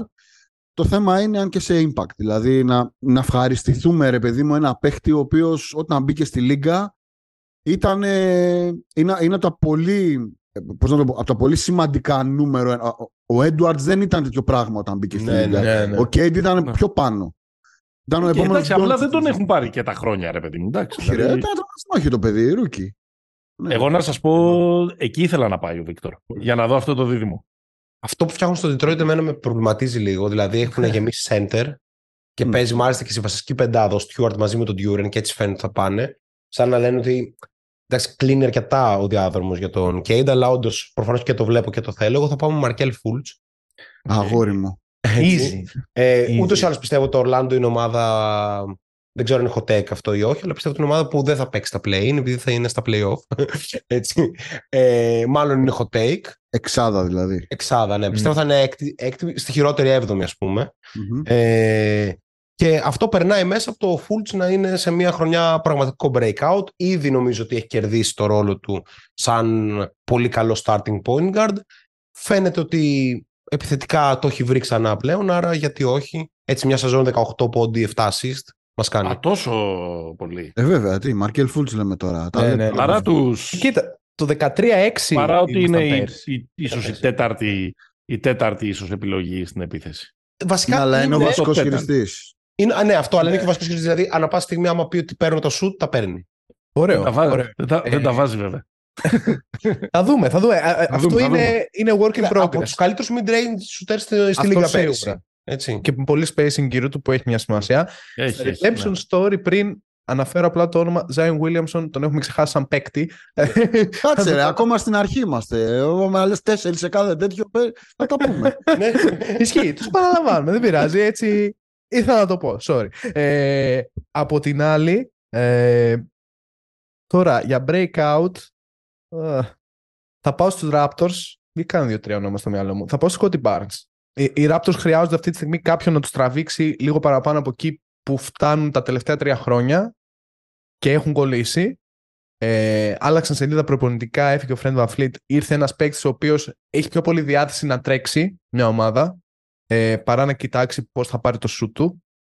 Και νομίζω ο Ντένι Ρούντερ έτσι κάνει μια επιστροφή ε, ήδη από πέρσι στο μπάσκετ που πίστευα ότι μπορεί να παίξει, χωρίς να σημαίνει ότι αυτό έχει κάποιο περιόριστο ταβάνι. Έχει συγκεκριμένο ταβάνι, αλλά φυτάρει πάρα πολύ καλά στο τι έχει το Τορόντο ε, σαν δυναμική. Και νομίζω ότι ο Σκόντι Μπάρς είναι ο παίκτης ο οποίος μπορεί να βάλει αυτή την ομάδα, ξέρεις, over the top όλων εκείνων των διεκδικητών που θα είναι στο play-in. Χωρίς να σημαίνει ότι θα είναι κάποιο τύπου στην εξάδα, αλλά ότι μπορεί να διεκδικήσει το πλεονέκτημα, ας πούμε, στο play-in και να έχει διπλή ευκαιρία να μπει στα play-off. Νομίζω ο Σκόντι Μπάρς είναι ένας παίκτης που μπορεί να το ορίσει. Λοιπόν, εγώ είμαι μαζί σου. Κέιντ, τον έχω σαν ε, ε, δεύτερη επιλογή. Η πρώτη επιλογή, λίγο στη λογική που είπε ο πρόδρομος τον, ε, τον Barnes, ξέρεις, περιμένω ότι ίσως η σεζόν που έρχεται είναι η σεζόν που ο Μόμπλεϊ θα τα σμπαραλιάσει όλα. Και εγώ το ελπίζω. Και λίγο τζογάρω με αυτό. Το και, λίγο, και λίγο το ελπίζω. Και λίγο το ελπίζω γιατί είμαι φαν. Αλλά ξέρεις, πάντα υπάρχει μία, μία σεζόν που δεν είναι ο παίκτης ο οποίος έρχεται από το πουθενά. Ένας παίκτης ο οποίος έχει μια υπόσταση, ο οποίος έχει αφήσει προσδοκίες, έχει δείξει δείγματα. Αλλά ξέρεις, επειδή έκανε και μέτρια playoff πέρυσι, είμαστε κάπως κουμπωμένοι. Ρε, εσύ, μήπως δεν είσαι αυτός που νομίζαμε κτλ. Μήπως είναι πρόβλημα ότι παίζει μαζί με τον Τζάρετ Άλεν και, και, και πολλά ερωτηματικά. Μήπως έρθει φέτος και κάνει ας πούμε, αυτή την ε, σεζόν που τον αλλάζει επίπεδο, τον αλλάζει ράφη, πείτε ό,τι θέλετε, και έρχεται και τον ε, καθιερώνει ως ε, top ή τέλος πάντων στα όρια του All NBA, ας πούμε. Εκεί, σε εκείνη την περιοχή. Ωραία επιλογή. Ωραία επιλογή. Θα μου άρεσε να τον δω χωρίς τον Τζάρετ Άλεν κάποια στιγμή, γιατί πιστεύω ναι, ότι είναι πεντάρι κατά βάθος. Ναι, δεν, είναι πολύ legit αυτό. Και ίσως έτσι το βάζω, επειδή περισσότερο γιατί κάπου θέλω να πω γιατί μου αρέσει πολύ, παρότι δεν ήταν και πολύ καλός με την εθνική. Ίσως είναι ένα ωραίο περιβάλλον για να κάνει και ένα boom ο Καμ Τζόνσον στο, στο Brooklyn. Και αυτόν ναι. έχουμε δει τι μπορεί να κάνει. Δεν είναι παίχτης που λέμε ε, ήταν στην, στην εθνική, έτσι, OK. Okay. Αλλά ξέρεις, να γίνει μαζί με τον Bridges να βάζουν εκεί. Να παίζει τερματοφύλακας ο άλλος πίσω ναι, ναι, ναι, ναι. Ο, Redemption και οι άλλοι μπροστά να, ναι. να μπουμπουνίζουν, ας πούμε. Δηλαδή να φτιάξουν ένα δίδυμο που θα έχει πάνω από 22, ας πούμε. Ωραίο, ωραίο. Μ' αρέσει και αυτό. Απλά ίσως είναι παγκίτης. Θα το δούμε. Δηλαδή, κάπως ίσως είναι έκτος. Κάτι ναι. τέτοιο. Θα το δούμε αυτό. Μπορεί να παίξει όμως σαν όνομα, ξέρεις, για έκτος. Ναι. Εντάξει, εκεί, θα, εκεί θα βγουν πολύ. Εκεί νομίζω ότι είναι μια ομάδα που. Ε, ένα το πρόβλημα με τον Brooklyn και τον Toronto, παρότι είναι πολύ ωραίες ομάδες στη θεωρία, και να καθόμαστε εδώ να συζητάμε, είναι, sorry που θα το πω, είναι ευρωλυγκάτες ομάδες. δηλαδή είναι, ε, δεν, δεν νομίζω ότι με τέτοια κατασκευή ρόστερ μπορεί να πιστεύεις σε πολύ μεγάλα πράγματα στο, στο NBA. Ναι, καταλαβαίνω την οπτική. Star Power. άρα θεωρώ, ε, ακριβώς επειδή υπολείπονται σε Star Power, άρα θεωρώ ότι και οι δύο ομάδες, ειδικά το Brooklyn, θα εκποιήσει mm. πράγματα στην, mm-hmm, στην πορεία της σεζόν. Εντάξει, το Τωρόντο απ' την άλλη έχει και τον, το μεγαλύτερο όσον αφορά αυτά που ζητάνε για να τον ανταλλάξουν παίχτη στην ιστορία του NBA, έτσι. ναι, ναι, ναι. Έξι Τον Ρότζι Ανουνόμπι που λένε ότι οκ, τον θέλετε, ναι, δώστε μας έξι pick, το φάντασμα του Μάικλ Τζόρνταν, το κέρινο ομοίωμα του Μπομπ Κούζι και, τον, και τις στάχτες του Wilt Chamberlain. λοιπόν, για πάμε, επόμενη γραμμούλα. Επόμενη γραμμούλα, επειδή τους έχουμε βγάλει όλους καλούς, ποιος είναι ο προπονητής που θα φύγει πρώτος; Έχω τρία υποψήφια. Θα πω το ένα. Αν, το Ντάλας το πιστεύω πάρα πολύ, όπως και εσύ Μίτσο. Αν τυχόν δεν πάει καλά, ο Κιντ θα χάσει τη δουλειά του. Δεν υπάρχει περίπτωση. Αν δεν δουλέψει στο παρκέ, με τόση επένδυση με το συμβόλαιο του Κάιρι, συν ότι ο Λούκα, αν δεν πάει καλά η φάση, μπορεί να είναι υποψήφιος για αποχώρηση επίσης, λίγο αργότερα. Εδώ με δική του πρωτοβουλία. Ο Τζέισον Κιντ μπορεί να χάσει τη δουλειά του και υπάρχουν και άλλοι δύο, αλλά σε χειρότερες ομάδες, οπότε σας δίνω χώρο. Ναι. Έλα, πες τα ονόματα, πες τα. Ε, θα έλεγα τον Clifford της Σάρλοτ που δεν πάει πουθενά. Ασχολείται. Ναι, αν είναι δυνατόν. Και την ε, πιο. Αυτός μπορεί να φύγει και να μην το καταλάβουμε, ναι. ναι, ναι θα φύγει θα ξαναγυρίσει. Ναι, ναι, ναι, ε, και την ε, πιο κολλημένη ομάδα στη θέση 10 που έχουμε δει τα τελευταία χρόνια, τους Chicago Bulls. Ε, και τον Bill ναι. Donovan, ο οποίος μάλλον θα πληρώσει την κατασκευή ενός εν τέλει όχι καλού ρόστερ ή όχι συμπληρωμένου ρόστερ στα κενά που έχει. Αυτούς τους τρεις είχα στο μυαλό Ναι, εγώ πάω με Bickerstaff. Δηλαδή, δεν, δεν μου βγαίνει η φάση στο Cleveland, δεν ξέρω γιατί. Ίσως, ίσως κουβαλάω απογοήτευση από πέρυσι που δεν μου άρεσε αυτό που είδα στα playoff, αλλά δεν μου άρεσε καθόλου και το signing τους Struz για βασικό τριάρι, το λέγαμε και πριν. Ε, πιστεύω ότι το Cleveland δεν θα πάει τόσο καλά όσο αναμένεται. Δηλαδή είδα ο JJ Redick είπε ότι υπάρχουν λόγοι να πιστεύει κανείς ότι θα πάρει την Ανατολή το Cleveland. Εγώ πιστεύω ότι μπορεί να είναι στα play το Cleveland και αυτό δεν είναι καλό για τον προπονητή του. Άρα, ναι, θα πάμε Bickerstaff. Έχουμε μια πολύ ιδιαίτερη κατάσταση. Έχουμε πάρα πολλούς ε, coach που είναι καινούργοι. Mm. Ε, είτε, είτε πρώτη χρονιά είτε δεύτερη. Δηλαδή η μεγάλη πλειοψηφία της Λίγκας είναι, είναι τέτοια. Άρα είναι, άρα είναι λίγο μετρημένοι στα δάχτυλα οι ας πούμε, υποψήφοι. Και επίσης ε, κάποιοι είναι ε, καρεκλοκένταυροι. Δεν φεύγουν από εκεί με τίποτα. Ας πούμε, ναι. Ε, Κέρ, Πόποβι, Καρεκλοκένταυροι είναι θρύλοι του αθλήματος. Ναι, αυτό εννοώ. Αυτό εννοώ. Άρα κατάλαβες ότι δεν κουνιούνται με τίποτα από εκεί. Νομίζω, βαρώνει, βαρώνει. Νομίζω ότι ο Ντόνοβαν είναι ο βασικός υποψήφιος. Ακριβώς όπως το, όπως το είπε ο πρόδρομος, ότι δεν θα πληρώσει κάποια δική του ανεπάρκεια. Ότι ίσως κάποια στιγμή το Σικάγο βρεθεί στη φάση ότι κάνουμε ολικό reset. Ολικό reset σημαίνει φύγετε, δεν θέλω να βλέπω κανέναν. Δηλαδή μπορεί να φύγει ο Καρνισόβα, όλοι, όλοι. Δηλαδή ναι, να ναι, ναι, ναι, ναι. σκούπα. Ναι, μωρά, αλλά μεσούσει. Όχι, από εκεί θα ξεκινήσεις. Εγώ, εγώ συμφωνώ με το δικό σου σκεπτικό. Νομίζω ότι δεν θα έχουμε άμεσες αλλαγές. Δηλαδή δεν θα μου κάνει εντύπωση να φτάσουμε, ξέρω εγώ, Φλεβάρι και να. Όλοι εκεί θα είναι, μάλλον. Και να είναι όλοι εκεί. Δηλαδή να μην έχουμε κάποια. Εκτός άμα γίνει, ξέρεις, κάτι ε, κοίτα, συνήθως αυτά που γίνονται νωρίς είναι εκεί που υπάρχουν προσδοκίες. Για παράδειγμα. Οι προσδοκίες ή κάτι που έχει πάει πολύ στραβά και σε διαπροσωπικά επίπεδα. Και... Επειδή μου, αν οι Clippers ξεκινήσουν ένα 8, mm-hmm. όσο πανίσχυρος και αν είναι ο Ταϊρόν Λου, μπορεί να, μπορεί να φύγει. Κατάλαβες. Εντάξει, μωρέ, έχει βάρος νομίζω. Δεν ξέρω. Ε, ε, έχει, έχει, έχει, πολύ capital ο Λου. Ναι, έχει, έχει, έχει, πάρα πολύ άφηση αμαρτιών γιατί έχει περάσει. Και πρέπει να πιστεύεις ότι υπάρχει άμεσα διαθέσιμος καλύτερος. Δηλαδή ο, ο Λου δεν και, υπάρχει. Και, Οπότε... Υπάρχει ο Μπούτεν Χόλζερ. Ο πρώτος υποψήφιο για όποια θέση αδειάσει. Κατευθείαν. Ναι, ναι, ναι. ναι, ναι, ναι. Okay, okay. Εγώ θα πήγαινα ακριβώς επειδή υπάρχει αυτή η συνθήκη με πολλούς που θα τους δοθεί πίστοση χρόνου κτλ. κτλ σε δύο ομάδες που δεν πιστεύω κατά ανάγκη, όπως το λέει ο πρόδρομος πριν, ότι θα πάνε άσχημα. Αλλά αν πάει άσχημα το πράγμα, θα αρχίσουν να. θα είναι από αυτές που θα χάσουν πρώτα στην ψυχραιμία τους. Και θα πήγαινα στη Νέα Ορλεάνη. Oh, το σκέφτηκα πριν λίγο. Ωραίο. ωραίο, αν και θα είναι πολύ άδικο. Αλλά ωραίο. ναι. Ή στη Μινεσότα για τον Chris Finch. Και επίσης στην ίδια κατηγορία. Θα ήταν πολύ άδικο, αλλά έχει μια οπτική. Δηλαδή, επειδή υπάρχει προσδοκία, νομίζω στη Μινεσότα μεγαλύτερη, ακριβώς επειδή στην Νέα Ορλεάνη είναι ο παράγοντας χ Ζάιον, όπου εκεί ξέρεις εύκολα μπορεί να τα πράγματα να... και τα, τα πνεύματα να γίνουν λίγο πιο θερμά. Απλά αυτό είναι ενδιαφέρον γιατί ο Φίντς υπάρχει, το σκεφτόμουν το μεσημέρι, ότι υπάρχει περίπτωση ακόμα και να πληρώσει πράγματα τα οποία έχει δημιουργήσει ο ίδιος. Δηλαδή, μπορούμε να δούμε μέσα από το σύστημα του Finch τον Ant να είναι σε MVP type ε, σεζόν και τελικά να είναι ο πρώτος που θα φύγει ο Finch σε περίπτωση που δεν δουλεύουν τα πράγματα γιατί τον έχουν υποχρεώσει κάπως να παίζει με το Towns ε, Gobert που κανείς δεν έχει στοιχείο αυτή τη στιγμή ότι μπορεί να βγει, αλλά εμείς το στηρίζουμε έτσι ναι. φλά. ε, επειδή είχαμε μια κατηγορία να την πούμε και να κάνουμε το, και να κάνουμε το break, έτσι να κλείσουμε έτσι το πρώτο μέρος. Ο πιο fun to watch παίχτης, ρε παιδιά. Andrew Wiggins. Αλλά ναι, εντάξει, οκ. Εσύ μην πεις. Εσύ μην πεις.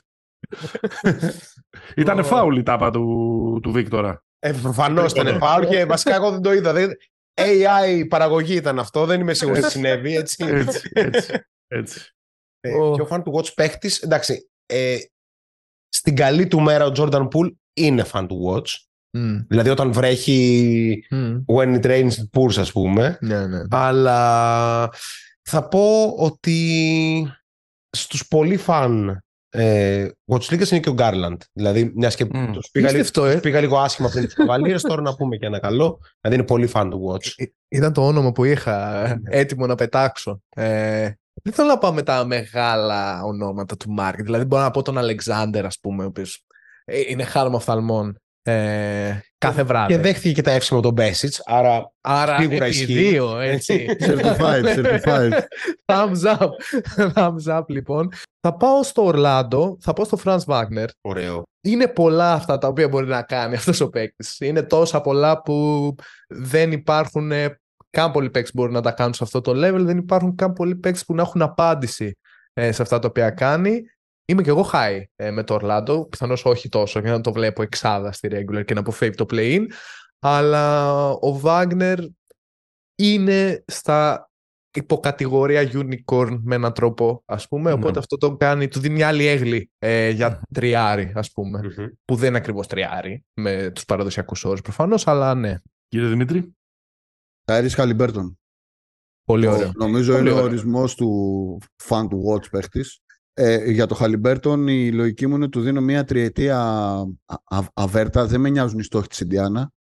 Θα τον ακολουθώ πιστά. Ε, ε, έχει ένα τρομερό, ένα τρομερό κράμα playground και σοφού. Ε, δεν το πολύ είδαμε, αλλά OK, okay, ναι.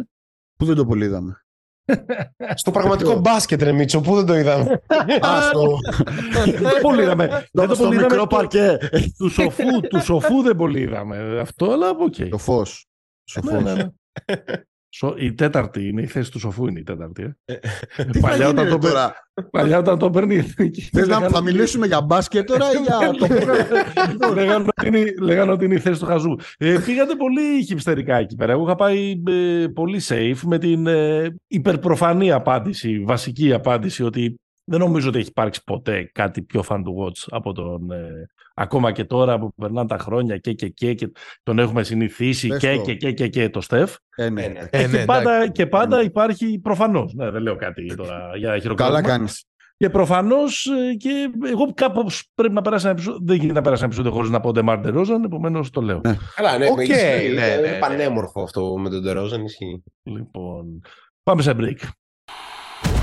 Θέλεις να δημιουργήσεις το δικό σου στοίχημα; Τότε μπορείς να δοκιμάσεις το Bet Builder της Bet365.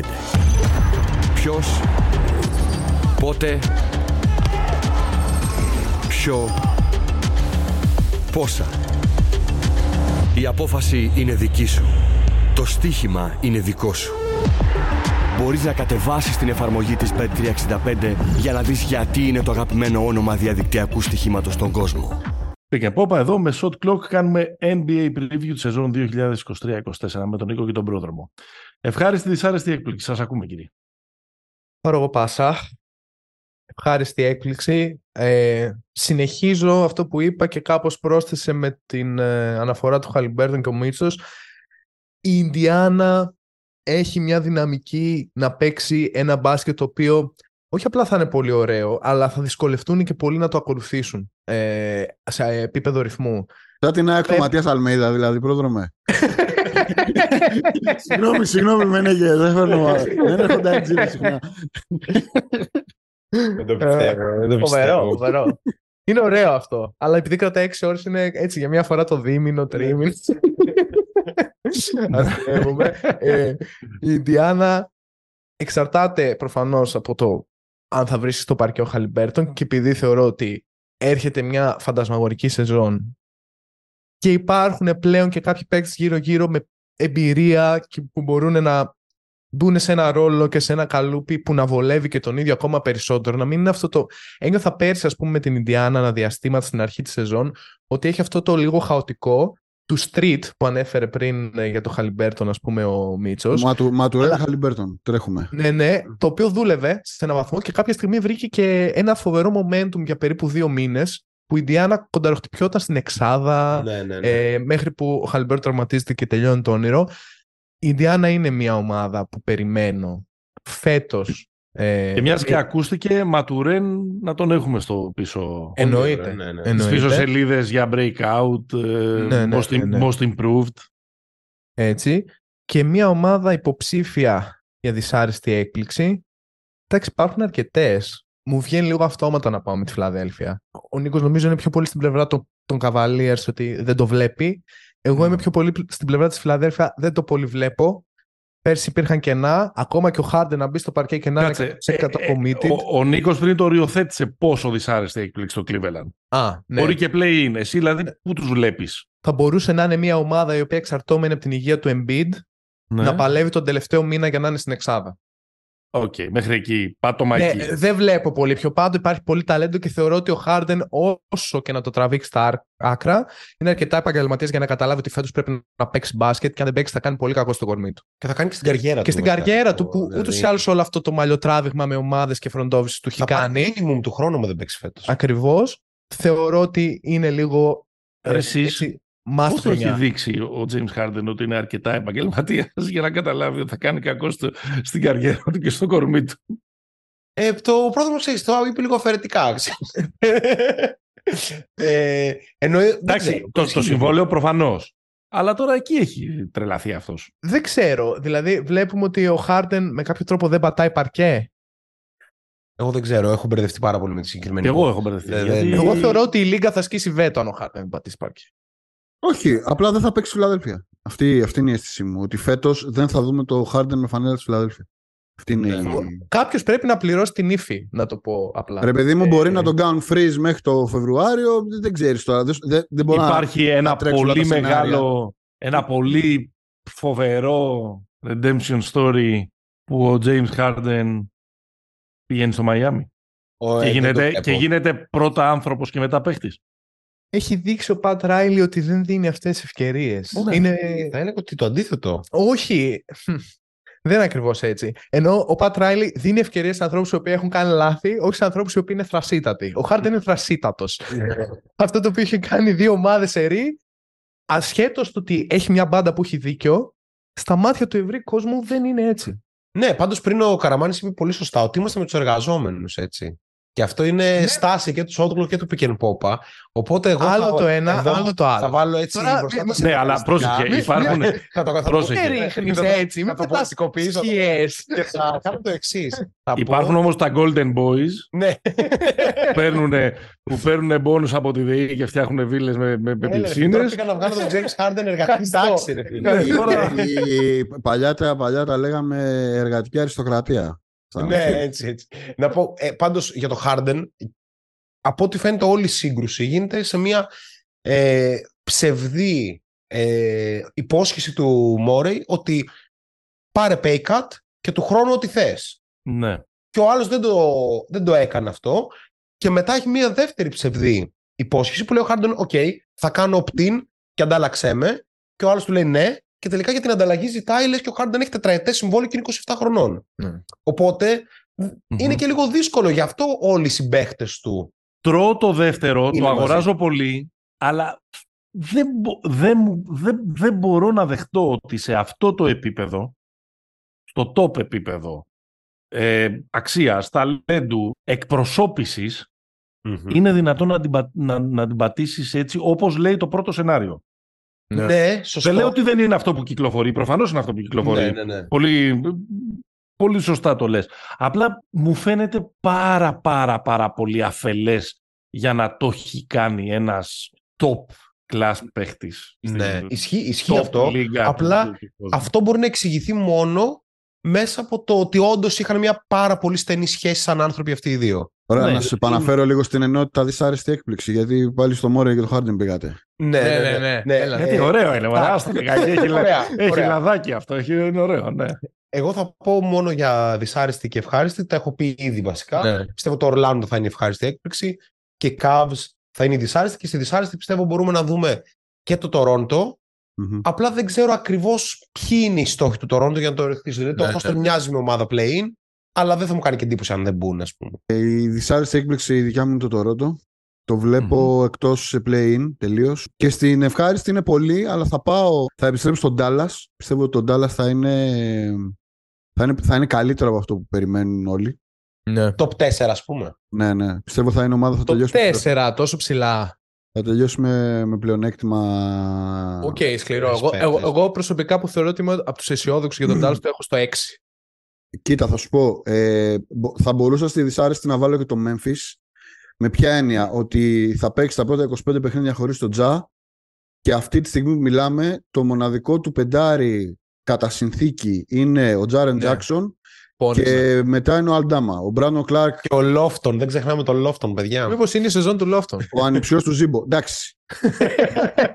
ε, δηλαδή, μόνο και μόνο της συνάμε το Λόφτον Ναι, ναι, ναι. είναι, είναι πολύ δύσκολο μια ομάδα με, πώς να το, πω, με, με, με το λόφτο να παίζει 25 λεπτά ε, μπορεί να βγει στην τετράδα. Δεν λέω, Καλά, μόνο, απλά δεν θα δεν- γίνει αυτό. δεν τη βάζω στις δυσάρεστες γιατί για μένα δεν θα είναι ρε παιδί μου δυσάρεστη Πάντως, έκπληξη το Memphis αυτή η παί- ομάδα το να μπει στα Memphis- play-off. Το Memphis, όσο έχει παίξει τα, τελε- τα προηγούμενα δύο χρόνια χωρίς τον Τζα, παίζει καλά. Και Ναι, την κερδίζει. πρώτη χρονιά έπαιξε πολύ καλά, όχι τη δεύτερη. Πολύ. Καλά, την πρώτη χρονιά ήταν. ε, Και επίσης, παιδιά, δεν υπάρχει Tyus Jones τώρα. Ακριβώς. Δηλαδή, Δεν παίζαμε υπάρχει Tyus καλά Jones, χωρίς είναι τον πολύ Τζα. βασικό. Σωστό, σωστό, γιατί σωστό. το κενό Steven Adams δεν καλύπτει ακριβώς, αλλά μπορείς να βγεις στην αγορά τώρα και να πας να πάρεις τον Dwight Howard. Και να πεις Μμμ. ότι θα τον έχω τον Dwight Howard Έλα να παίζει τώρα, 18 εντάξει, λεπτά. καλύπτει το κενό Δεν με το το ίδιο. Bradley που παίζει Δεν Divan. είναι, δεν είναι το ίδιο. Αλλά μπορείς να έχεις Δεν τον Dwight υπάρχει Howard να Tyus παίζει 18 Jones. λεπτά. Αλλά υπάρχει ο Μάρκο. Ναι. Υπάρχει ο Μάρκο. Ναι, εντάξει, εννοείται. Ο- ε, για μένα το μαγαζί θα το κρατήσει ο Μάρκο. Ε, ναι. Δηλαδή θέλω να πω ότι αν ε, το συνδέω και με τα προηγούμενα είναι μια ομάδα που καταφέρει να είναι στο 50% ή λίγο παρακάτω όσο λείπει Μμ. ο Τζα και γυρίσει ο Τζα πύρικάπηλος ας πούμε και όπως έχοντας να αποδείξει full και αν έχουν και 12 να τον προσέχουν και να του παίρνουν το κινητό και τα όπλα όταν τελειώνουν τα παιχνίδια ε, και, και, Θα μπλέξουμε. και ο- τις τεκίλες και ξέρω εγώ και οτιδήποτε άλλο μπορεί να έχει πάνω του. Εγώ το πιστεύω το Memphis. Είμαι... Ε, να ρωτήσω είμαι- κάτι πάντως. Εγώ θέλω να σταθούμε σε αυτό. Γιατί πρέπει να του πάρουν και τα κινητά και τα όπλα; Ε, Αν του πάρουν τα όπλα, πιστεύω λύθηκε αυτό. Δηλαδή, μου άρεσε σαν. σωστό, σωστό. Σωστό, Για τιμωρία μετά, ξέρεις, φέρει και το κινητό. αλλά Το ξέρεις, του κινητού είναι, το κινητό είναι η επαφή του με τον έξω κόσμο και κάτι θα σκεφτεί. ναι, ναι. λοιπόν, ε, ωραία. Εγώ πως ε, ευχάριστη έκπληξη δεν αποκλείω κάνει την έκρηξη φέτος. Όλοι νομίζω ότι έχουμε θετικά αισθήματα για αυτή την ομάδα, να την κάνει ο Κλαχώμα Μμμ. Μμμ. και να γίνει η ομάδα των, των 50 νικών, ας πούμε, των 48, 49, 50 ε, νικών. Νομίζω θα εξαρτηθεί πάρα πολύ από το πόσο impact μπορεί να κάνει αμέσως ο Τσέτ. Ναι. Γιατί κατά τα άλλα όλο αυτό που φτιάχνετε εκεί πέρα είναι ε, πολύ ωραίο. Εντάξει, οκ, είμαι homer για το Μίσιτς, μπορείτε να το πείτε.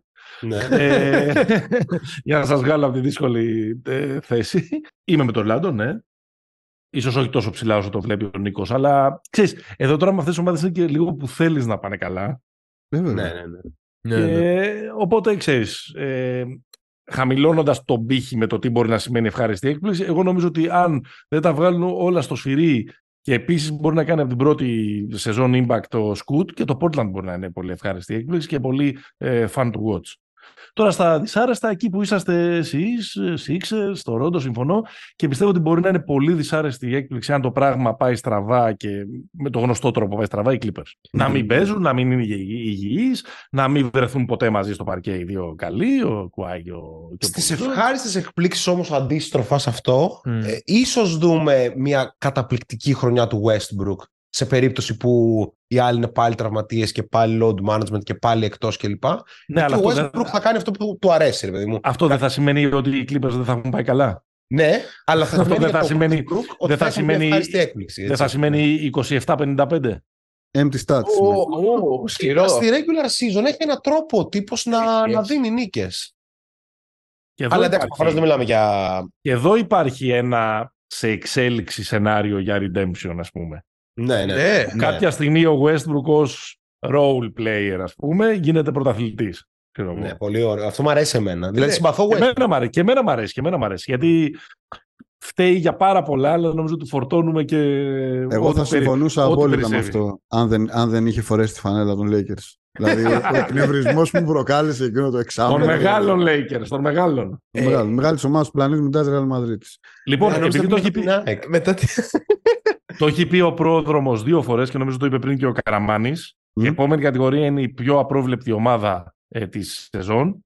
Για όλους τους λόγους που συζητάμε τόση ώρα λέω τους Clippers, κυρίως η λογική Ναι, ναι, ναι, ναι, ναι, ναι. Ε, Εγώ. για τον Factor Zion βάζω τη Νέα Ορλεάνη, αλλά για μένα η νούμερο ένα απρόβλεπτη ομάδα της σεζόν που δεν μπορώ να καταλάβω τι θα κάνει είναι τον Dallas. Έχετε πει το θετικό σενάριο. Ναι, ναι, ναι. Υπάρχει και ένα αρνητικό σενάριο ότι τους κάνει μεζόντε το Λεράνς ο Καϊρή και εκεί. Ε, το είπε, το αρνητικό το είπε και ο πρόδρομος. Μπορεί να φύγει ο Κίτ. Ναι και ξέρεις, είναι μια ομάδα που δεν ούτε μπορεί να φτιάξει πολεμιστές μαζί με Λούκα, βέβαια λείπει ο Μπράνσον, όπως το κάναμε πρόπερση, ούτε ναι. μπορεί να, ε, να απελευθερωθεί από το ότι πρέπει ο Καϊρή να έχει ένα ρόλο και τους αναγκάτε. Δηλαδή, μου φαίνεται πάρα πολύ ε, προβληματικά. Γιατί υπάρχει και το, και το θετικό σενάριο που ο Καϊρή είναι ο Καϊρή. Ναι, ναι. Και, ξέρω εγώ, πάνε, για, μπάλα. Πάνε για τελικούς περιφέρειας. Αλλά δεν ξέρω, μου φαίνεται δεν, δεν μπορώ να βγάλω άκρη. Δεν, δηλαδή, είναι η μοναδική ομάδα για την οποία δεν θα, βάζα, δεν θα έκανα καμία πρόβλεψη, κανένα στοίχημα, τίποτα. Και εγώ το βλέπω αυτό. Και, αλλά πάω κατά βάση με το Clippers που είναι το εύκολο ναι. και το Toronto που επίσης το είπαμε πριν στα δυσάρεστα, αλλά στην πραγματικότητα για μένα είναι απρόβλεπτο γιατί πραγματικά δεν έχω ιδέα καν τι στοχεύουν. Όχι που θα καταλήξουν, ούτε καν τι θέλουν να πετύχουν. Και δεν ξέρουμε και τι μπάσκετ θα παίξουν. Δηλαδή, ο προπονητής ναι. είναι λίγο μια πολύ ιδιαίτερη περίπτωση ο Σερβός.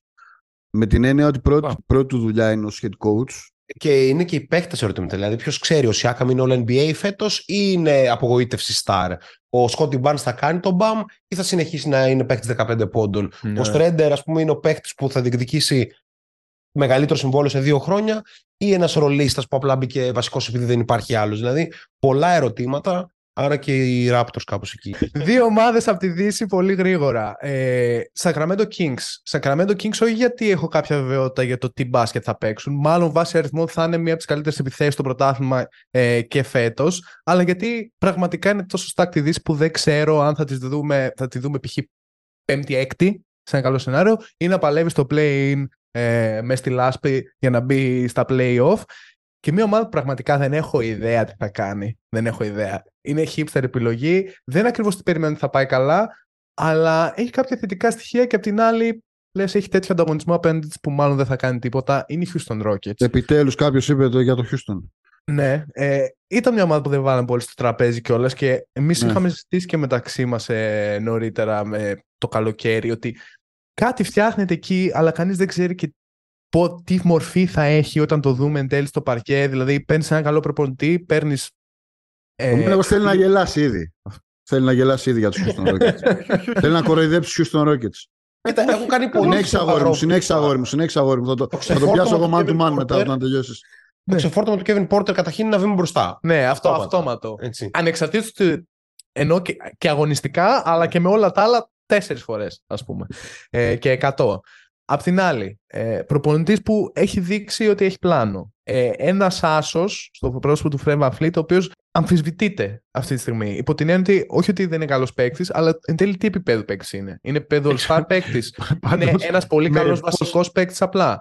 Ε, πόσο υπέγραψε, 130? Ναι, ναι, ναι. ναι, ναι. Πήρε το πακέτο. Δεν τον νοιάζει και όλο. Πήρε το βάζο με το μέλι. δεν μπήκε ο ίδιος. Πήρε το βάζο με το μέλι και έφυγε. Ναι. ε, και απ' την άλλη, μαζί του, Ντίλον Μπρούξ, και αυτός έβαλε το χέρι στο μέλι επίσης. Ε, εντάξει, ήταν λίγο αναμενόμενο λόγω market, λόγω ζήτησης κλπ. Έχω μεγάλη όρεξη και φέτος να παρακολουθήσω τον Αλπέρεν Σεγκούν, αν και λίγο προβληματίζομαι γιατί είναι πολύ guard heavy αυτό που μου μοιάζει ότι φτιάχνεται εκεί και δεν ξέρω πώς θα δουλέψει. Βέβαια, υποσημείωση, ο, ο Van Fleet είναι ένας παίκτης ο οποίος έπαιζε πολύ καλά ως δεύτερος χειριστής. Οπότε το να πηγαίνει μπάλα αλλού και να του έρχεται για να εκτελεί, μάλλον είναι πολύ θετικό. Εγώ νομίζω ε... ότι είναι ιδανικός ο Σενγκούν για αυτό που φτιάχνουν εκεί. Γιατί είναι, είναι ανιδιοτελής, είναι πάρα πολύ καλός πασέρ ε, ναι. ε, ε, ψηλός. Επίσης, ένας από τους ελάχιστους παίχτες που ακόμα έχουν ε, παιχνίδι ε, post κτλ. Δηλαδή, δεν, νομίζω ότι δεν θα τρακαριστεί, ναι. νομίζω ότι τους διευκολύνει. Ναι, εμένα ο μόνος προβληματισμός μου είναι πόσο γρήγορα ο Ντόκα θα ξεκλειδώσει το ότι ο Green και ο Van Fleet θα πρέπει να απολαμβάνουν λίγο χρόνο μακριά ε, από την πορτοκαλί θεά περιμένοντα ναι, για να σου πάρουν ναι, ή να παίξουν ένα pick and roll. Επειδή με πρόγκαρε ο Καραμάνης, έχω φτιάξει μια κατηγορία μόνο και μόνο για να δώσω απάντηση Houston. Οκ. Θέλω να δούμε ποια είναι αυτή. Ε, να πω κάτι Ανοιχτό, ναι, πες, πες. Ναι, sorry. Ότι υπάρχει ένας παίκτης που δεν πολύ συζητιέται, αλλά είναι πιτσιρικάς προφανώς, ο Τζαμπάρι Σμιθ. Ο Τζαμπάρι Σμιθ. Που υπάρχει πολύ σοβαρό ενδεχόμενο από ό,τι έχουμε δει και στην pre-season και στο Summer League. Και στο κάνει... τέλος της περασμένης σεζόν. Ναι, ναι να, να κάνει τεράστιο άλμα και να μιλάμε για με διαφορά τον καλύτερο παίκτη της ομάδας. Ναι, απλά εκκρεμεί μια στρατηγική επιλογή στο Houston. Δηλαδή το Houston έχει, μια, ε, έχει, μια πολύ καλή, έχει ένα πολύ καλό μείγμα. Όχι, παιδιά, ε... έρχεται, θα πει τη λέξη δομικά, τη λέει σε κάθε επεισόδιο. Όχι, όχι. Έχει ένα πολύ καλό μείγμα ε, παιχτών, έχει, έχει τρομερούς πλάγιους. Δηλαδή έχει Τάρι Ίσον, Έβαλε τον Νέιμεν τώρα. Τον, ε, Whitmore. Δηλαδή, Whitmore. Ε, ε, ε, το Whitmore τον βάζω πιο πολλού εκτελεστές. Έχει παιδιά εργατικά. Δηλαδή, ο Ναι. Ντοκά είναι ένας προπονητής ο οποίος το πρώτο. Ο, ο Σάιλας έφευγε με δάκρυα κάθε φορά από τις προπονήσεις και από τα μάτς. Γιατί δεν τον ακούγανε. Έτσι. Ναι. Ο Ντόκα είναι το ακριβώς αντίθετο. Δηλαδή θα πάει εκεί πέρα και θα κάνει το. Θα κάνει Ανοιχτό μικρόφωνο στα time out των Houston Rockets. το Rocket. Τους ξε, ξε- να μην πω τώρα αυτά. Ναι, ναι, που ναι. έρχονται. Έχουν κάνει, ε, έχουν κάνει του κεφαλιού τους, έχουν κάνει οτιδήποτε, έχουν, ε, δεν έχουν πασάρει στον ε, ανοιχτό παίχτη. Και τα λοιπά Τελειώσατε. και τα λοιπά. Τελει- τους βγάζει έξω και τους πατάει. και τους κάνει το Γιάννη Ιωαννίδης. δηλαδή νομίζω ότι θα είναι τρομερά ε, ε, αστεία η συνύπαρξη ενός σκληρού tough guy ε, με, με, ένα, Παιδάκια. με μια ομάδα που είχε, ρε παιδί μου, πάρα πολλά χαρακτηριστικά τσίρκου πέρυσι. Ναι. Εντάξει, Ναι, παιδάκι, ε, ε, για μένα λοιπόν η στρατηγική επιλογή που μένει είναι το ποιος, ε, αν, αυτός, αν θα χτίσουμε μια ομάδα στην οποία με προοπτική τριετίας ο All Star μας θα είναι ο Τζαμπάρι Σμιθ ή ο Τζέλεν Γκριν. Ναι, ναι, ναι. σωστό. Αυτές είναι δύο διαφορετικές ομάδες. Ναι. Ναι, ναι, Είναι ναι. άλλη ομάδα θα χτίσεις με τον Green να έχει volume, να, να ζήσεις με τον Green να έχεις 42% έντος παιδιάς με 20 σουτ κάθε βράδυ. Ο Τζαμπάρι Σμιθ θα γίνει ποτέ αυτός ο παίχτη. Ο Μμμ. Τζαμπάρι Σμιθ είναι Μύρωτιτ. Θα κάνει 9 στα 15 στην καλή του βραδιά. Δεν Ναι. είναι, είναι, είναι άλλη κατηγορία. Εκεί, αυτό είναι ένα, ένα ζήτημα που μένει να το δούμε, ρε παιδί μου. Νομίζω ότι ο Van Vliet θα είναι πολύ, ε, πολύ ευεργετική η παρουσία του σε αυτό Εντάξει, που έχει στο ως- μυαλό του να φτιάξει. Ως veteran παρουσία κιόλας Ναι, και ναι, ναι, στα ναι, ναι, ναι. αποδητήρια, ξέρεις. Έχεις και το σκυλί τον Μπρούξ που κάπως θα σφίγγει τα λουριά. Την παρουσία του Μπρούξ εγώ τη βλέπω πολύ θετικά. Ναι, Κι εγώ, σε κι ένα εγώ, τέτοιο πολύ. roster. Κι εγώ. Πολύ, Γιατί η ομάδα πολύ. δεν έπαιζε άμυνα, Ναι. ψήγμα άμυνα. Και μην ξεχνάμε ναι, και ναι. πολύ ωραίες προσθήκες. Νομίζω ο Τζεφ Γκριν πήγε εκεί πέρα. Jeff Green, ναι. Δηλαδή, ε, Ναι. ο, ο Μπούλοκ επίσης πήγε, νομίζω. Κάνω λάθος. Πήγε ο Ρέτζι. Νομίζω πήγε ο Το Ρέτζι έχω Μπούλοκ χάσει. επίσης. Οπότε κάπως. Δηλαδή το ότι πήγαν και βετεράνοι, η παρουσία του Ουντόκα έφερε αυτό το, αυτή την απάντηση στο βετεράνο. Ότι πάμε εκεί Πήγε, πέρα να πήγε ο παίξουμε. Μπούλοκ, ναι, που του πέρασε και την βάλε κάτω από τα πόδια. Ο... Ναι, ναι, μου ο κάνει- Βίκτορ. Α, μπράβο, ναι, ναι, ναι. ναι. Για, για να κλείσω αυτό το που άνοιξα, μου κάνει λίγο ομάδα sleeper play-in, αλλά δεν νιώθω έτοιμος να το πω. Δεν Όχι, ξέρω. Είναι και η Δύση Τόσο- πολύ. Είναι η Τόσο Δύση πολύ. τέτοια. Τόσο πολύ. Η Νέα Ορλεάνη χάνει το Zion. Α πούμε ότι συμβαίνει. Ε, δεν ξέρω. Η Μινεσότα είναι ένα αποτυχημένο εν τέλει πείραμα και με αυτόν τον τρόπο το Houston είναι δέκατο. Άρα, άρα δικαιώθηκα, διώξαμε και τους δύο προπονητές πρώτοι. Ναι, ρε παιδί μου, αλλά αυτό δεν να πω. Ότι υπάρχουν σενάρια που αυτό Ναι, βγάζει καλά, νεμάκι ναι. από φέτος. Δεν το βλέπω τόσο, αλλά είναι Ναι. μια ομάδα που δεν μπορώ να υπολογίσω πού θα τη δούμε. Και, Τελικά. πήρε, και πήραν και τον αγαπημένο σου Ολαντίπο οι Rockets μένεγε. Αυτό τώρα εκεί. Για άλλη μια φορά πήραν τον Ολαντίπο. Εντάξει, δεν ξέρουμε αν θα Για- παίξει. Θα παίξει, Ε, λες. τέτοιο. Βασικός λόγος που είχε δεν πήγαν καλά πέρυσι στη regular season, θα έλεγε κανείς, αλλά εντάξει. Οκ. Εντάξει, ο Ολαντίπο, παιδιά, δεν μπορούσε να παίξει ναι, αντικειμενικά. ναι. Και δεν νομίζω να μπορεί να παίξει πλέον. Πάρα πολύ καλή επιλογή για Άλμπα. Οπότε συνεχίζουμε. Έλα, εγώ είπα ανοιχτό μικρόφωνο στα time out των Rockets επειδή ήθελα να το πω. Υπάρχει κάποιος άλλος, κάποια άλλη απάντηση σε αυτό; Ε, ναι, στους Pistons. Γιατί θυμάστε που ο Μόντι Williams είχε σκύψει σαν ε, πατέρας μπροστά στον DeAndre Ayton και το έλεγε είσαι πολύ καλός, μπορείς. Ε, συνέχισε έτσι. Δε- Στους τελικούς Ναι, με, ναι, το- ναι, με ναι, τους ναι. Bucks νομίζω ότι θα γίνουν τέτοιες φάσεις με τον Bagley, με τον Duren, με τον Wiseman που οι άλλοι θα έχουν, ξέρω εγώ, ο Wiseman πέρυσι έπαιξε 24 μάτς και έχει 38 λάθη για 14 assist και όλος θα του λέει είσαι πολύ καλός, παίξε, ξέρω εγώ. Οπότε περιμένω τέτοιες στιγμές. Που και, με τον, που και με τον Aiton δεν πήγε και καλά. Στο τέλος δεν μιλιόντουσαν. Ναι, ναι, ναι, ναι, ναι.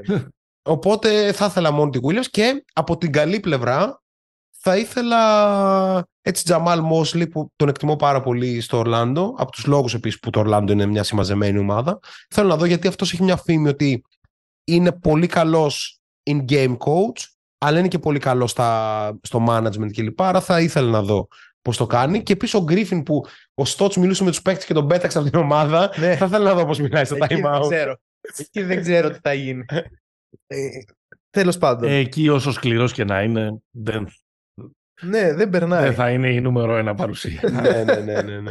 Troll, κατηγορία Troll, Washington Wizards, ε, γιατί πρέπει να δούμε τι θα συμβαίνει εκεί Ναι. πέρα. Αν ο Jordan Poole αποφασίσει να είναι σοβαρός, γιατί διάβαζα σήμερα ότι ε, είπε ότι εμένα το legacy μου είναι ok, πήρα ναι, πρωτάθλημα. ναι, ναι, ναι, ναι, αυτά. φοβερό. Ναι, καλά, Jordan, πήρα τα, πήρες τα λεφτά σου, είναι η οικογένειά σου κομπλέ για γενιές, κομπλέ, έχεις την πρωτάθλημα κομπλέ.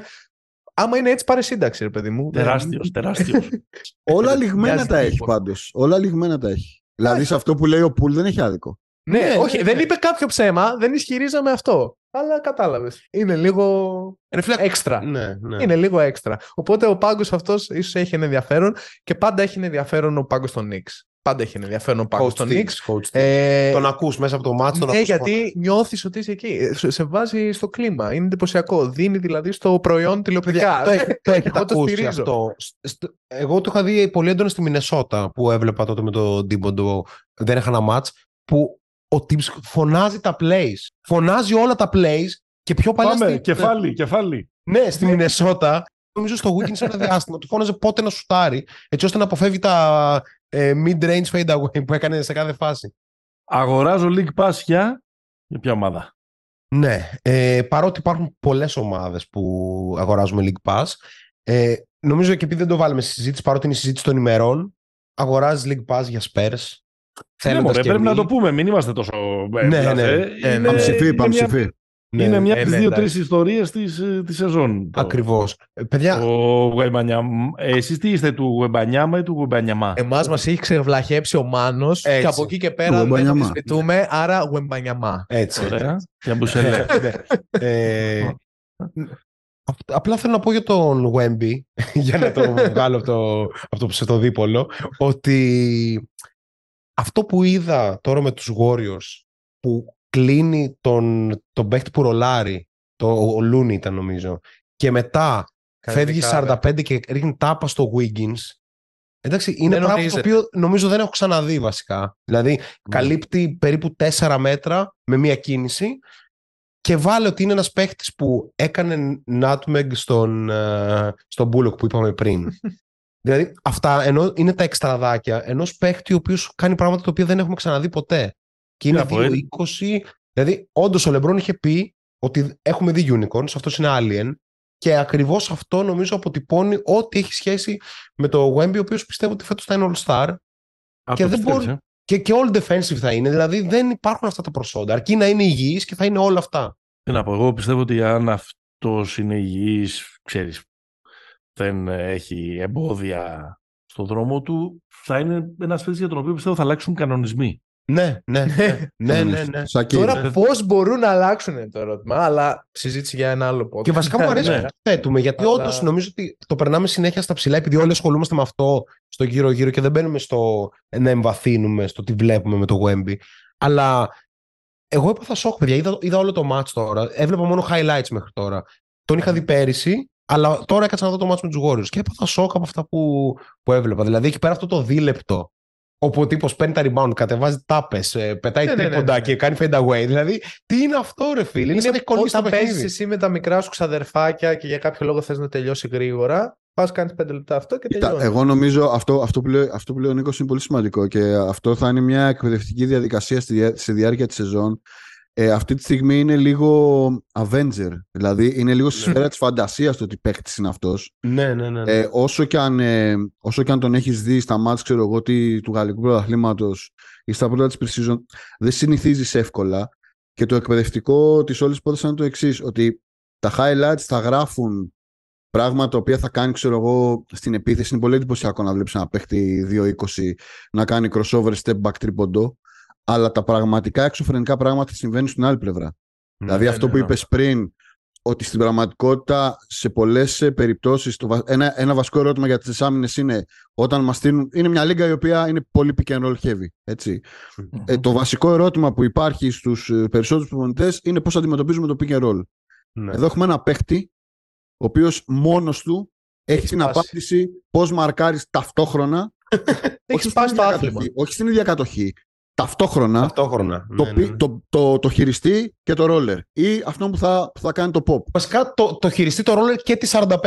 Ναι, αυτό, αυτό είναι ένα πράγμα που τα τελευταία χρόνια πραγματικά ο παίκτης που το έχει κάνει με τρομερή επιτυχία σε διαστήματα είναι μόνο ο Γιάννης. Ναι, ναι, ναι. ναι, ναι. Το έχει κάνει και ο Ντέιβις, αλλά μόνο ο Γιάννης στο, στο peak of his powers μπορεί να το κάνει. Δεν υπάρχει πιο χαρακτηριστική mm-hmm. φάση, ας πούμε, από την trademark φάση με τον Aiton στους τελικούς. Ναι, ναι. Αλλά αυτό που κάνει ο, ο Γουεμπανιαμά. Εκείνο ε, μπορεί νομίζω... να το πάει σε άλλα ύψη, σε, άλλα, ναι, σε άλλη σφαίρα. Ε, αυτό θα, θα. Δηλαδή θα υπάρχουν τα γλυκάκια, τα. Α, κοίτα τι έκανε, κάρφωσε πάνω από τέσσερις. Αλλά στην πραγματικότητα εκεί που θα παθαίνεις το σοκ όσο τον βλέπεις, ναι. είναι η απελπισία που θα πιάνει τους επιτιθέμενους απέναντί του. Ε, βασικά είναι και αυτό που λες με το εκπαιδευτικό. Είναι εκπαιδευτικό και για όλους μας. Γιατί, ε, παιδί μου, έχουμε ναι, ναι, για διαβάσει περισσότερο από όσο τον έχουμε. Έχουμε διαβάσει για αυτόν περισσότερο από όσο τον έχουμε δει. Ναι. ναι. Επομένως, κάθε. Είναι, είναι αυτό το φοβερό που λέμε. Πω, πω, ε, ρε, εσύ σου λέει κάποιος δεν έχω δει το Wire και λες πόσο τυχερός είσαι που είσαι να δεις πέντε κύκλους ας πούμε τώρα. Ναι, είναι ναι, αυτό με, με, τον, ε, με τον ε, είναι ότι κάθε παιχνίδι είναι μια... Είναι ένα πρώτο ραντεβού, ρε παιδί μου. Έτσι, ναι, ναι, ναι. ναι. Και υπάρχει, παιδιά, υπάρχει άλλη μια φάση Δηλαδή, γι' αυτό εγώ αρνήθηκα το Wembley σε αυτό το μάτι, γιατί έριξε δύο τάπες στο Wiggins, αλλά και οι δύο φάσεις έχουν αυτόν τον εκπαιδευτικό χαρακτήρα που συζητάμε. Η μία είναι αυτή που είπαμε ότι ταγκάρει τον ρόλερ και βγαίνει 45 για να ρίξει τάπα στο σουτέρ που είναι και καλό σουτέρ. Και η δεύτερη είναι παιδιά σε ένα σημείο, δεν ξέρω αν την είδατε τη φάση. Ο Wiggins τον παίζει ένας με έναν και έχει. Ναι. Το ότι τρώει τάπα είναι η φυσιολογική εξέλιξη των πραγμάτων. Γιατί ο Wiggins έχει αλλάξει έξι αποφάσεις για το τι θα κάνει. Πάει στην αρχή να τον πάει σε ένα fade away. Δεν το έχει. Βάζει την μπαλακά του, συνεχίζει, πάει να το βάλει σε lay-up. Δεν το έχει. Γυρνάει πίσω, μήπως να στο τρίποντο. Ο άλλος έχει αλλάξει έξι αποφάσεις μόνο και μόνο επειδή δεν βλέπει την μπασκέτα. Έτσι. Ναι, ναι, ναι. Δηλαδή είναι, είναι άλλο πράγμα. Άλλο πράγμα. Θυμάσαι μια ζήτηση που είχαμε περί αν το μπάσκετ πάει στο unicorn verse, το unicorn verse, ας το πω ναι. έτσι, μια λέξη. Ε, ε, ε, εμένα είναι πεποίθησή μου, αν θυμάστε, το συζητάμε αυτό καμιά διετία πλέον, ναι, ναι, ναι. Ε, αυτό το πράγμα. Δεν ξέρω αν θα πάει εκεί με κάποια ταχύτητα τύπου ξαφνικά θα γίνουν όλοι 2-15 που κάνουν την μπάλα κομπολόι. Αλλά θέλω να ρωτήσω και τα παιδιά αν το βλέπουν αυτό. Αν βλέπουν ότι, όχι θα βλέπουμε Wemby ε, και status Wemby παίκτη ε, σε πακέτο και skillset, αλλά αν το μπάσκετ θα πάει σε Εντάξει, εγώ νομίζω έχει ψηλοσυμβεί αυτό. Ναι. Απλά ο Wemby είναι το, είναι το, είναι το outlier, ας ναι, πούμε. Ναι, δηλαδή έχει συμβεί. Έχουμε πάρα πολλούς που... παίχτες. Ναι, εγώ νομίζω ότι από τον Durant και μετά πάμε εκεί. Ναι. ναι. και σε πιο χαμηλού ύψους παίκτες που βλέπεις κάποια τέτοια πράγματα. Συνδυαστικά πακέτα απλά δεν είναι τόσο. Δηλαδή, ας πούμε, εμένα ο Λάουρι Μάρκανεν μου κάνει ένας παίκτης αυτής της κατηγορίας ε, ότι είναι. είναι πολύ ψηλός, μπορεί να βάλει την μπάλα κάτω, μπορεί να σουτάρει, ναι. μπορεί να παίξει ως ψηλός, μπορεί να παίξει με πλάτη. Έχει ένα συνολικό κράμα. Ναι. Βασικά Κοίτα, στην πραγματικότητα το μπάσκετ πηγαίνει στο skill. Αυτή είναι όλη η ναι, ιστορία. δηλαδή ότι δεν, μπορείς, δεν μπορούν πια να μακροημερεύσουν παίχτες οι οποίοι κάνουν δύο δουλειές καλά. Να το, πω, να το πω διαφορετικά, όχι δεν μπορούν να μακροημερεύσουν. Η, η λίγκα, το μπάσκετ γενικά και στις δύο, και δύο πλευρές, θα πηγαίνει σε αυτό το πράγμα. Δηλαδή, το position λες βασικά.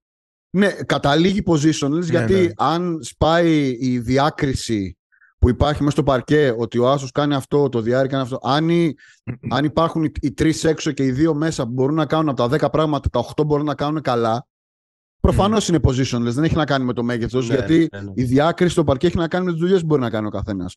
Αλλά όσον αφορά τα, τα χαρακτηριστικά, ε, στην ίδια κατηγορία εμπίπτει ο Στεφ με το Γιώκητ. Η καλύτερη κάθε εποχής πάντα αυτοί που είχαν το skill ήταν. Ναι. Όχι, αλλά τώρα υπάρχουν πάρα πολλοί που έχουν πολλά περισσότερα skills από τους παλιούς. Αυτή είναι η. Ναι, ναι και παιδιά. Δηλαδή, πολύ... ο μέσος παίχτης μπορεί να τριπλάρει, ρε παιδί μου, να το πω ναι, έτσι. Ναι, ναι, ναι, μπορεί να περάσει τον παίχτη του. Αυτό. Και νομίζω η Λίγκα έφτασε σε αυτό το σημείο μετά από μια πολύ μεγάλη διαδικασία και ένα πολύ μεγάλο ψάξιμο. Δηλαδή, από το Μάρκανεν, τον Μπορζίνγκης μέχρι το Θον Μέικερ, η Λίγκα έψαχνε αυτό με τα μανίας. Ότι πρέπει να βρούμε αυτόν που είναι ψηλός και μπορεί να σουτάρει και μπορεί να βάλει την μπάλα κάτω ε, κλπ. Και φαντάζομαι έχετε δει, ε, έστω σε ένα βιντεάκι κάτι τέτοιο, το Cooper Flag. Cooper Flag ναι, ακραίο. Αυτό το πράγμα είναι, είναι, είναι, ακόμη πιο τρομακτικό. Στο ναι, ναι. τουρνουά πέρυσι στο. Τι ήταν, δε, Under 17 παγκόσμιο. Το Under 17 ήταν.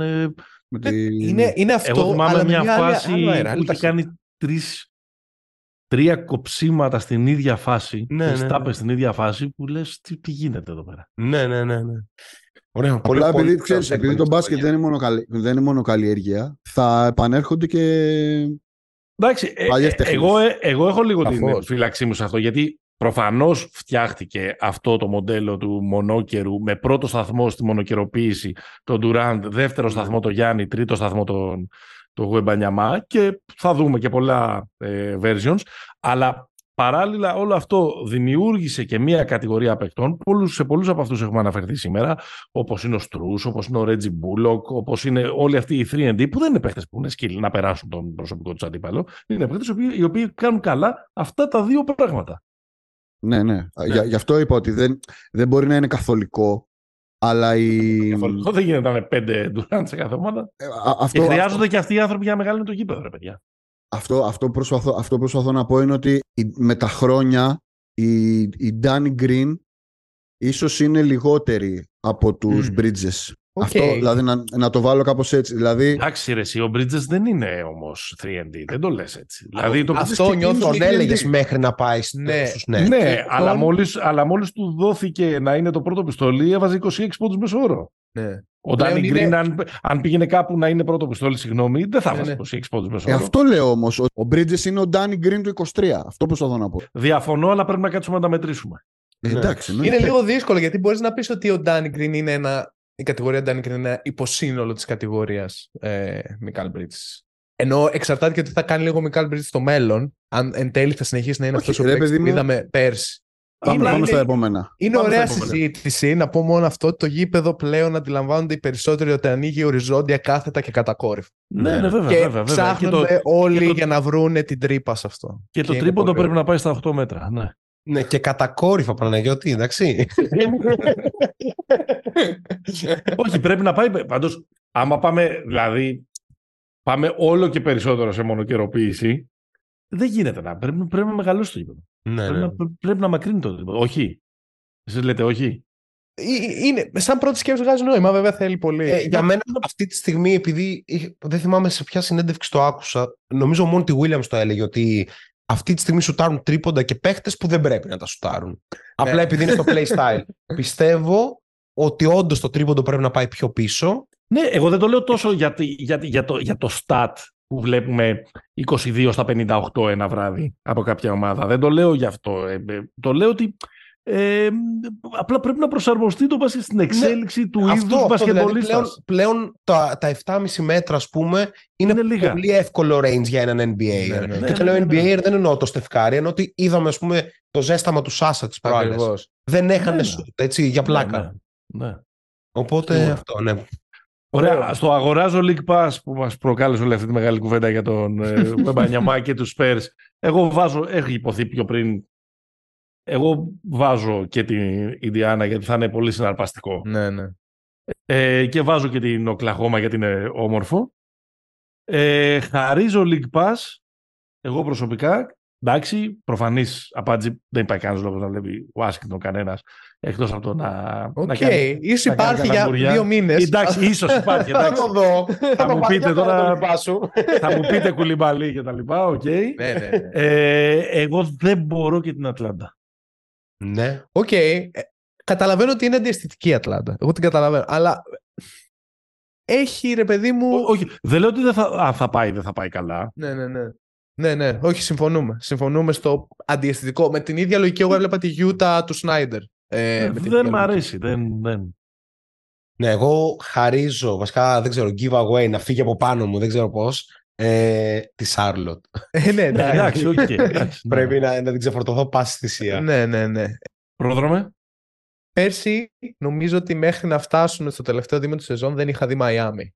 Και νομίζω ότι θα κάνω το ίδιο και φέτος. ε, όχι γιατί δεν έχει κάποιο ενδιαφέρον. Θα ήθελα legit, να δω, legit, legit. Θα ήθελα να δω ποιος είναι ο hero το 2023-2024. Ε, εκεί είναι λίγο το ενδιαφέρον μου και τους το πόσο σπω θα, θα, θα βρει από όλους τους Highsmith αυτού του κόσμου ποιοι είναι αυτοί οι οποίοι πρέπει να παίξουν για να βγάζει νόημα αυτό το σύστημα. Αυτό έχει πολύ ενδιαφέρον, αλλά αυτό θα το δούμε το Μάρτιο, μάλλον. Πόσο ξύγκι θα βγάλει ακόμα από αυτή τη μίγα. Ναι, δεν ξέρουμε, θα δούμε. Αλλά το... Μίγα, ρε, αυτό είναι κουνούπι πια, δεν είναι μίγα. δεν έχει να βγάλεις. Για πες, Καραμάνη. Ε, δεν μπορώ να βλέπω Νίξ, συγγνώμη. Ναι, ναι. δεν μπορώ να βλέπω τις ομάδες του Πραγματικό, πραγματικό. δεν έχω, δεν είπα. Είναι, ε, το χαρίζω League Pass είναι αισθητικό, να επαναλάβω αυτή τη λέξη. Ναι, ναι, ναι. Μπορώ να δω Νίξ στα playoffs. Εκεί είμαι προετοιμασμένος. Δεν μπορώ να χαλάσω το χειμώνα μου και το φθινόπωρό μου για να ακούω την αγριοφωνάρα του και να βλέπω 48 λεπτά σετ. Συγγνώμη. Ναι, ναι, ισχύει. ισχύει. Να βλέπεις τώρα κόλλο κόλλο τον Τζούλιους Ράντ. νομίζω, νομίζω Παναγιώτη ότι είμαι ειλικρινής. Νομίζω είμαι ειλικρινής. Συγγνώμη και στο φίλο μου τον Χρυσικό που είναι φαν. Ο Σταρ που θα φύγει με trade. Θεωρούμε το Χάρντεν. Ή θέλετε να ξαναπιάσουμε Χάρντεν; Ναι, τώρα δεν ξέρω αν ε, υπάρχει και άλλος χτυπητό όνομα. Υπάρχει. Αναφέραμε τον Λούκα πριν.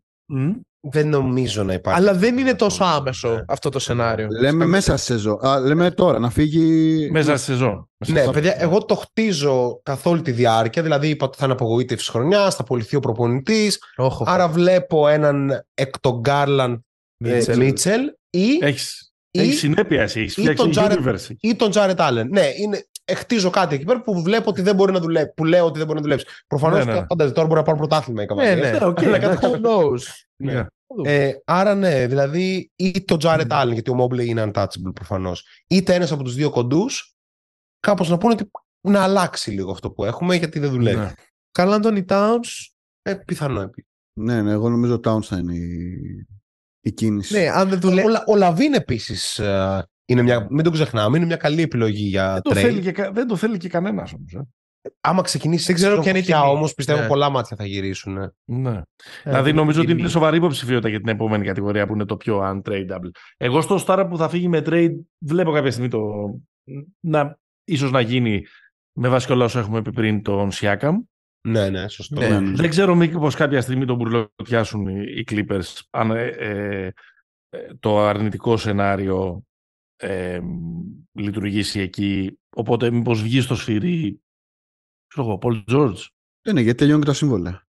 Ναι, ναι, ναι. Ε, και δεν αποκλείω καθόλου, το βλέπω πολύ δύσκολο για να γίνει μέσα στη σεζόν, αλλά αν και εκεί το πράγμα πάει south, το επόμενο πολύ μεγάλο όνομα που θα δοκιμάσει τα όρια της δύναμης των παικτών να είναι ο, ο, ο Joel Embiid. Ναι, αλλά ναι, πιο καλοκαίρι. Ναι, ναι, ναι, ναι δύσκολο. Δεν, νομίζω ότι τώρα τόσο household όνομα να φύγει Φλεβάρι, δεν θυμάμαι. Όχι, Φλεβάρι δύσκολα, αλλά για καλοκαίρι. Δηλαδή από... έγινε πέρυσι ο Ντουράντ, έγινε πέρυσι ο Ρίγκ, αλλά ήταν σε ιδιαίτερη κατάσταση. Και καλοκαίρι ρωτήσω... όμως... Να ρωτήσω κάτι. Ε, πιστεύετε υπάρχει περίπτωση, αν όλα πάνε στραβά στους Celtics, να ξαναυπάρξει συζήτηση για τον Jalen Brown. Ναι. Ή θα δώσουν δύο χρόνια σε αυτό; Όχι, μέσα σε σεζόν. Και με, το, και με το συμβόλαιο τώρα. Ναι, ναι, ναι. Μέσα σε σεζόν νομίζω για κανένα λόγο. Ναι, Μέσα ναι, σε ναι. σεζόν όχι. Αλλά ότι στο εγγύη σχετικά μέλλον. Έχεις μια συζήτηση. Ε, παιδιά, άμα, δεν, παιδιά, άμα δεν πάρουν το. άμα δεν παίξουν τουλάχιστον τελικούς. Αυτό. Ναι. Θα γίνει. Δεν ναι, ναι, όχι, δηλαδή, το, το, το μηντιακό, το γύρω-γύρω είναι που θα τους ε, εξοντώσει. Πιστεύω, όχι τόσο το, το Δεν είναι μόνο το μηντιακό. Καταλάβουν και ότι κάτι δεν δουλεύει. Ρε. Ε, φίλε, η, η, στη, στην πραγματικότητα οι Celtics τα τελευταία χρόνια είναι, προσπαθούν να πετύχουν με την παραλλαγή μιας κοινή συνταγή. Η κοινή ναι, ναι. συνταγή είναι αν μπορούμε να πάρουμε το δόλμα αυτούς τους δύο. Που δεν είναι συνηθισμένο δύο παίχτες τόσο κοντινοί από πλευράς θέσης και χαρακτηριστικών να το καταφέρουν. Δηλαδή, δεν θυμάμαι ποια άλλη ομάδα το έχει καταφέρει. Ε, Συνήθως είναι τα, τα δίδυμα είναι πολύ πιο συμβατά όσον αφορά τις θέσεις και τις δουλειές που κάνουν στο παρκέ. Εδώ πέρα έχουμε δύο, δύο παίχτες οι οποίοι μοιάζουν. Ναι, ναι, ναι. ναι. Ναι. Ε, και κάπως εξαντλούνται και τα περιθώρια τώρα εκεί. Δηλαδή υπάρχει πολύ μεγάλη απέτηση πια. Είναι και τεράστιο το, Mm. Το είναι πολλά τα λεφτά. Είναι πολλά τα λεφτά. Από πλευράς δηλαδή... timeline είναι και λάθος που αυτή η ομάδα έχει πάρει πρωτάθλημα. Δηλαδή δεν είναι ομάδα που ναι. αποτυγχάνει. Ξέρω εγώ, δεν είναι Φιλαδέλφια. Άντε να βρούμε να βάλουμε στον Embiid. Παίζουν τελικούς mm. περιφέρειας, έχουν παίξει τελικούς, δηλαδή είναι εκεί όλα αυτά τα χρόνια. Ε, στο πιο untradable star, εγώ επειδή ακούστηκε μόλις, τον Cat τον βάζω. Untradable. Εννοείς Ξέρω είναι tradable, αλλά δεν είμαι σίγουρος ότι υπάρχει market ακριβώς. Αυτό, αυτό λέω. αυτό ότι το ψάχνω αυτό. Ψάχνω το cut, είναι διαθέσιμος. Ναι. Ποιος, θα το, ποιος θα τον πάρει; Γιατί να τον, για, γιατί να τον πάρεις; OK, okay, ξέρουμε όλοι ποια είναι τα καλά του στοιχεία. Αλλά τι ελπίζεις με το, με το, να, με το να τον πάρεις και να... Να το ξεκαθαρίσουμε. Λες η, η σχέση αξίας, δηλαδή ε, κόστους, συμβολαίου και αξίας. Και το που πραγματικά μπορεί να σε οδηγήσει το να είναι ο καλύτερος παίκτης της ομάδας με αυτό το συμβόλαιο ο Καρλ Άντωνι Τάουνς. Δύσκολο ναι. κατά τη γνώμη μου. Ναι, αν, αν ε, το ερώτημα είναι αν θα πάρεις πρωτάθλημα, η απάντηση είναι ξεκάθαρη, την ξέρουμε όλοι κλπ. Απλά πιστεύω ότι και οι δύο ομάδες Νέας Υόρκης mm-hmm. βλέπω ένα προφανές fit του Towns και στους Knicks Okay. Και στο Brooklyn. Ειδικά στο Brooklyn που κάπως είναι όλα τα σκυλιά γύρω-γύρω και άρα δεν χρειάζεται να παίξει άμυνα και ταιριάζει και λίγο με το Σίμον που είναι άσουτο και ο Towns δεν είναι το ακριβώς αντίθετο, ναι. ανοίγει τους χώρους κλπ. Δηλαδή είναι δύο ομάδες που πιστεύω ότι θα είχαν κάθε λόγο να κινηθούν mm-hmm, προς τα εκεί. Όντως, πιστεύω ότι πέρυσι η αγορά ήταν λίγο πιο κλειστή φέτος που θα είναι και αυτός λίγο καλύτερος και έδειξε και ότι ξέρω εγώ προπονείται με τον Paul George και θα βάζει περισσότερο την μπάλα κάτω κλπ. Ίσως να, να ανοίξει. Το βλέπω όμως το untradeable γιατί τα λεφτά είναι πολλά για την αξία αυτή τη στιγμή. Ναι. Μπορεί να λειτουργήσει στη Μινεσότα. Μπορεί να λειτουργήσει φέτος στη Μινεσότα. Μπορεί. Ναι. Τον Κομπέρ ποιος τον παίρνει; Αυτό. Απλά ξέρεις ποιο είναι το θέμα ότι στη Μινεσότα έχω τη διαστητικά ότι, ότι πρώτα θα έδιναν τον Towns παρά τον Κομπέρ. Ναι. Mm. Ενώ μπορεί το αντίθετο να έβγαζε νόημα με δεδομένο ναι. ότι ο Άντ, ας πούμε, γίνεται. Ναι. Είναι Όχι. σε τροχιά για All-NBA, ας πούμε. Ναι. Ε, πιστεύω ένα untradeable παρότι δεν είναι στα πολύ ψηλά συμβόλαια, αλλά αυτό που έκανε το Σικάγο φέτος με τον Βούσεβιτ, ας πούμε, ήταν α, τα καλά, ναι, εντάξει, Ήταν τα φόμπλα. Τώρα 20 εκατομμύρια στο Βούσεβιτ δεν μπορώ να καταλάβω γιατί να τα δώσω ούτως ή άλλως. Άσε ναι. την αγορά να αποφασίσει πόσα θα πάρει. Ναι, ναι, ναι, ναι απλά δεν είναι star ο Βούσεβιτ. Ναι. ναι, α, είπαμε star. OK. Okay. Ναι. Ο Γιανγκ είναι πιστεύω untradeable. Είναι ταυτόχρονα untradeable και untouchable. Δεν το δίνω, αλλά δεν υπάρχει κανείς που τον πάρει. Είναι και λίγο η οπτική που το εξετάζει. Δηλαδή, untradeable είναι και ένας που δεν το δίνει η ομάδα ποτέ, αλλά untradeable είναι και βάση value, ας πούμε. Βάση value είναι λίγο πιο δύσκολη η ερώτηση, να πω την αλήθεια. Ο Λαμέλο, ας πούμε, ε, όχι, ρε. Ο Λαμέλο είναι πολύ μικρός. Όλοι θα τον ήθελαν. Ναι, θα τον ήθελαν. Ε, Πώς δεν θα τον ήθελαν. Αν... Ναι. Όλε είναι δύο-τρία άσος που σουτάρει Γενικά, να, να θέσω κάτι, κοιτώντας τη λίστα των ομάδων χοντρικά, για έναν άσο. Φέρελ Πινέο. Έτσι, ο οποίος είναι σε μια ομάδα που πάει χάλια και αποφασίζει η ομάδα ότι, OK, το τινάζουμε μάγκες γιατί δεν σώζεται αυτό εδώ το, το χάος. Δεν υπάρχουν απαραίτητα τόσες πολλές ομάδες οι οποίες θα το πάρετε εσύ ένα... το λαμέλο στους Lakers μόλις σταματήσει ο Λεμπρόν. Οκ. Κάτσε, γιατί ας πούμε η Νέα Ορλεάνη δεν θα δίνει το Μακόλουμ και 10 pick ας πούμε για να πάρει το λαμέλο. Μια χαρά. Ναι. Είναι, είναι λίγες οι ομάδες απλά. Δηλαδή νιώθω ότι είναι κάπως σε αυτό το mix το Brooklyn. Είναι κάπως σε αυτό το mix ε, η Νέα Ορλεάνη. Η Νέα Ορλεάνη. Ε, είναι το Σικάγο και μετά ερωτηματικά. Σου δηλαδή... Πρέπει να δώσει πολλά λεφτά, πιστεύεις, στην οικογένεια Μπολ. okay. με τη λογική που λες είναι ο Μπράουν. Δηλαδή, αν ο Μπράουν τελειώσει τη ναι, ναι, σεζόν, ναι. έχει κάνει κακά playoff πάλι με 19% στο τρίποντο, δεν έχει καταφέρει να είναι συνεπής και έχει και κουβαλάει και 300 εκατομμύρια, είναι untradeable με την έννοια αυτή. Όχι ότι δεν θα, δεν θα βρεθεί αγορά, αλλά είναι πραγματικά πολύ δύσκολο ρε παιδί μου να το, να το χωρέσει και να το χωνέψει κάποια ομάδα ότι αυτός είναι ο παίχτης πάνω στον οποίο θα χτίσω μια καλή ομάδα τα επόμενα χρόνια. Αυτό. Δεν σημαίνει ότι δεν είναι παιχτάρα. Το, το λέω ναι, ναι, ναι, ναι. στη συσκέτηση που βάλαμε στην αρχή. Έλα, πάμε σε κάτι διαφορετικό, εύκολο. Ε, σε ποιον θα δίνατε την τελευταία επίθεση αν είχα να παγάγει την οικογένειά σας; Τι παίζουμε, ένας με έναν, τρει-τρει, πέντε-πέντε. Πέντε-πέντε, ρε. Πέντε-πέντε. Πέντε-πέντε διπλό. Ε, μία είναι η απάντηση, παιδιά. Δεν υπάρχει δεύτερη απάντηση. Υπάρχει, ο Στεφκάρη είναι τώρα. Α, μπράβο. Δεν υπάρχει δεύτερη απάντηση σε αυτό. Μόνο ένας, Στεφκάρη. Είναι πιο κλάτσο ο Στεφ από τον Ντέιμ. Από όλους, παιδιά, από όλους ναι. ever θα πω. ναι, γιατί ο Στεφ τα έχει βάλει εκεί που είχαν και νόημα. Τα έχει βάλει εκεί που είχαν νόημα. Νομίζω το πλαίσιο της ερώτησης είναι άλλο. Το πλαίσιο της ερώτησης είναι χρειάζομαι ένα bucket για τη ζωή μου. Ναι. Σαν του Αλεξάνδρ. Έλα ρε. Hipster. OK. Ή ο Στεφ είναι... Ρίξτε πάλι τα δάχτυλα πάνω μου. Ή ο KD. Δεν, δεν είναι hate. Ο καλύτερος παίκτης των εποχών. Α, ο Λεμπρόν. Ναι. Ο Λεμπρόν. Okay. Ο Λεμπρόν, φίλε, υπάρχει σοβαρή πιθανότητα να μην το πάρει το σουτ. δεν το λέω. Το, το λέω ότι μπορεί να δώσει τη σωστή πάσα. Μα ο Λεμπρόν θα έχει γράψει ήδη το ντοκιμαντέρ για το σουτ. Ναι, ναι, ναι. ναι, ναι. Έχει γράψει ήδη το ντοκιμαντέρ. Θα τραγουδάει Αντέλα από πίσω. Μπορεί να Και θα λέει έρχομαι και μαζεύω, έρχομαι και μαζεύω όλους τους Lakers όλων των εποχών για να πάμε ξανά να οδηγήσουμε, ξέρω εγώ, να πολεμήσουμε κάπου κάτι, κάποιος κτλ. Κοιτάξτε, η απάντηση είναι ο Πολ Πίρς. Αλλά OK. Okay. Ε, Άσε μας ρε γραφική τώρα. Εγώ θα έβαζα και τον... Και να ε, πούμε πάνω του και τον μπαίνανε με το καροτσάκι. ο, μεγαλύτερος, ο μεγαλύτερος clutch player όλων των εποχών. Και επίσης και ο, Τζίμι, παιδιά. Ο Τζίμι. Και ο Τζίμι και ο Τζίμι. Άμα θέλεις να βάλεις ένα μπάκι. Μπορεί, μπορεί να την πάει στο καλάθι. Πας στο Τζίμι μπάκι. Ακόμα και δεν του δώσει κανένα τρόπο. Α, μετράνε και βολές δηλαδή. Ναι, ναι. εντάξει. Θα με κάνεις να, να, να σκιπάρω την επόμενη ερώτηση με αυτά που λες. Πες αγόρι μου τι Πάμε. Ένοχη απόλαυση της σεζόν. OK. Okay. Λοιπόν, παιδιά, εγώ θα το, θα το πω, ένοχοι. Ο καθένας προφανώς είναι πολύ ανοιχτή αυτή. Ο καθένας μπορεί να το προσεγγίσει πολύ διαφορετικά. Δεν μ' αρέσει που το λέω, αλλά μ' αρέσει πολύ η ορθοδοξία που έχει η κατασκευή του ρόστερ των Lakers. OK. Okay. Όχι, είναι ένοχη ε, γιατί ε, είναι hater. Αλλά, αλλά είναι fact. Αυτό που ειπώθηκε μόλις είναι γεγονός.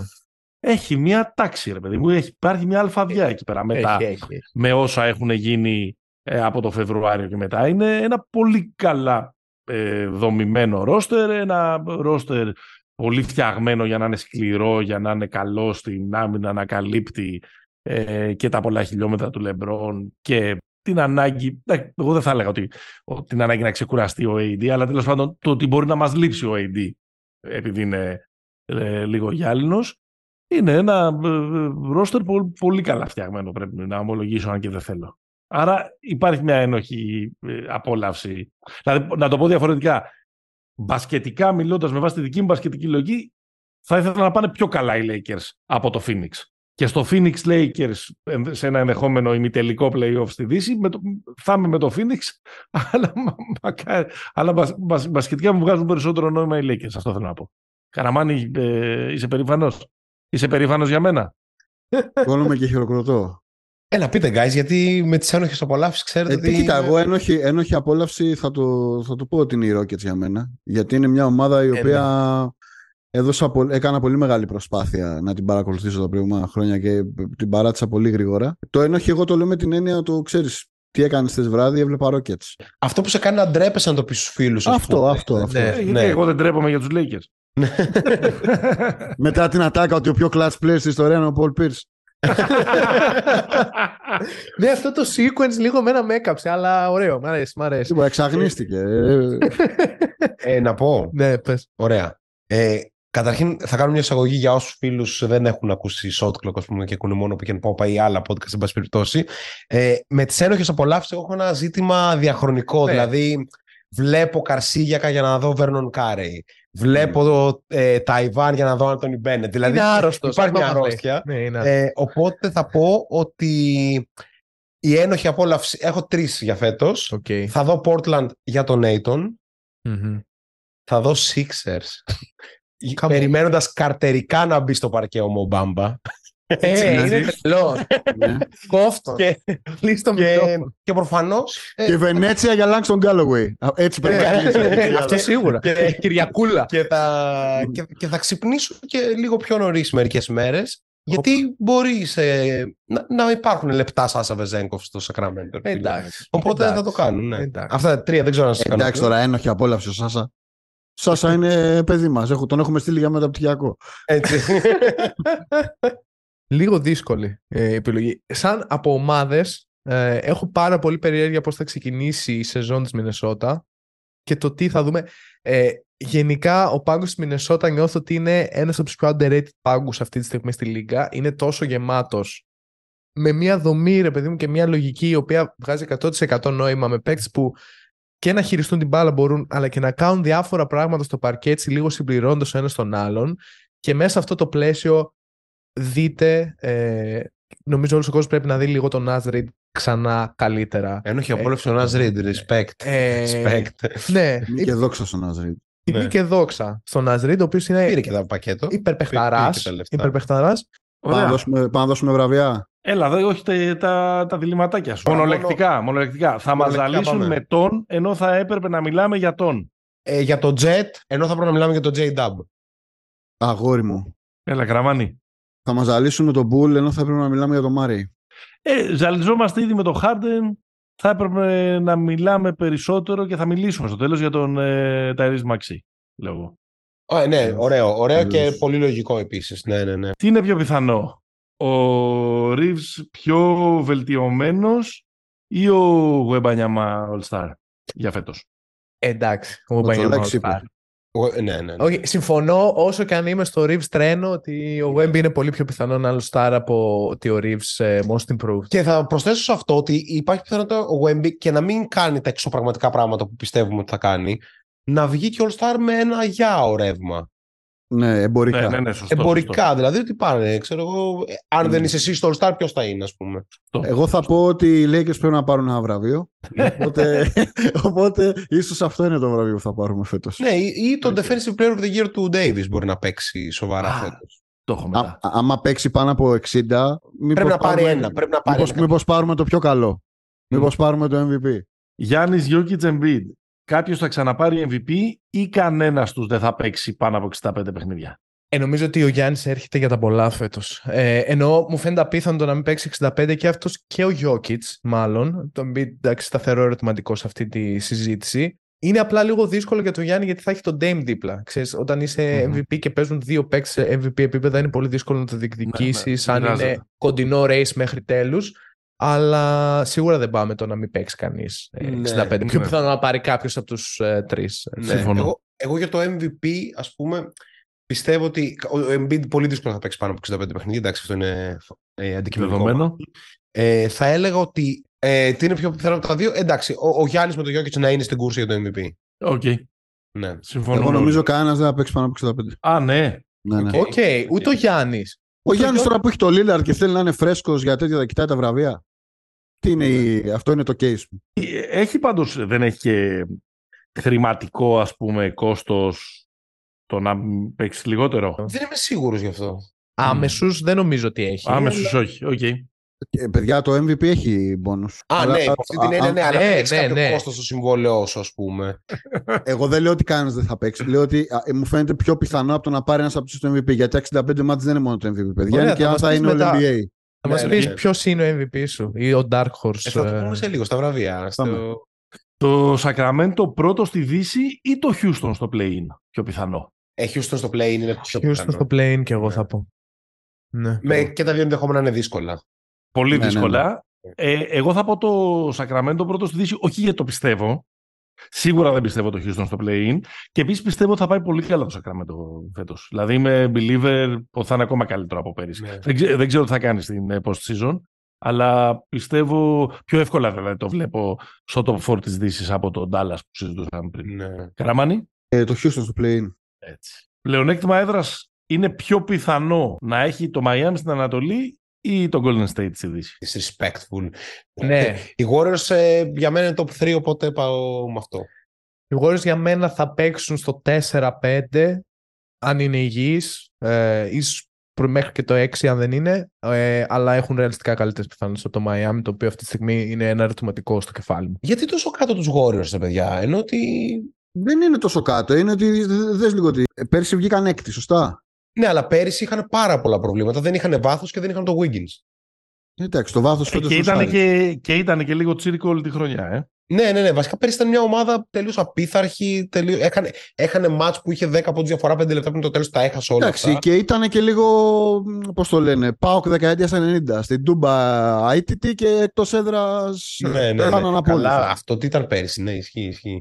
OK, OK. Εγώ, Εγώ- τους Warriors πάντως λέω. Και εγώ με τους Warriors, αλλά πιστεύω ότι κανένας από τους δύο δεν θα έχει πλεονέκτημα έδρας. Δεν θεωρώ ότι και, οι- και οι δύο θα βγουν από πέμπτη και κάτω. οκ. Ήρθαν τα 30 δευτερόλεπτα για όποιον θέλει να μας εξηγήσει το NBA Cup. Όχι, ο Καραμάνης θα το κάνει. είναι ο Δεν είναι, ιδανικό. παιδιά, απλό είναι. Υπάρχουν κάποιοι αγώνες. Δεν θα, δεν θα δοθούν έξτρα αγώνες. Ναι, ναι, ναι. Κάποιοι αγώνες μέσα στη σεζόν, μέσα στο καλεντάρι της σεζόν, έχουν βαφτιστεί αγώνες κυπέλου. Δηλαδή θα μετρήσουν ως κομμάτι μιας άλλης διοργάνωσης ε, Ναι. στο πλάι της regular season. Αλλά θα μετράνε και για τη regular season. Θα μετράνε και για τη regular Ναι. season και στο Οκ. τέλος θα παιχτεί ένας τελικός. Και ο νικητής θα πάρει το κύπελο. Αυτό θα Το, γίνει. όπου το έπαθλο είναι λεφτά. Λεφτά Ναι. είναι, ναι. ναι, ναι. Όπου Ε, έχουμε βέβαια ότι έχουν χωριστεί οι ομάδες σε 6 group των 5 και έχουν γίνει δηλαδή άμα θέλεις, Ναι, ναι, υπάρχει, υπάρχει Ε, μια ε, αρχιτεκτονική. Αυτό εννοώ την αρχιτεκτονική. Χαίρομαι πολύ αυτό που μας είπες, μου το έλεγε και η ανεψιά μου. Σιγά μην αρχίσει να ασχοληθώ Ναι. με την αρχιτεκτονική. Εγώ τα μάτσα Είναι, εδώ. είναι μια πάρα πολύ καλή ιδέα που μόλις άκουσα το αποτέλεσμά της ξενέρωσα πάρα πολύ άσχημα. ναι. δηλαδή δώσε εκεί πέρα εξασφαλισμένη θέση στα play-in. Όχι στο... Ναι, στο να, play-off. είναι, να είναι πραγματικό το βραβείο, να είναι Ναι, αγωνιστικό δηλαδή τώρα, το οκ, βραβείο. για τα λεφτά, ας πούμε, ξέρουμε ότι ο Jordan Poole θα έχει 35 πόντους μέσο όρο στο κύπελο. Οκ, δεν μας λέει κάτι αυτό.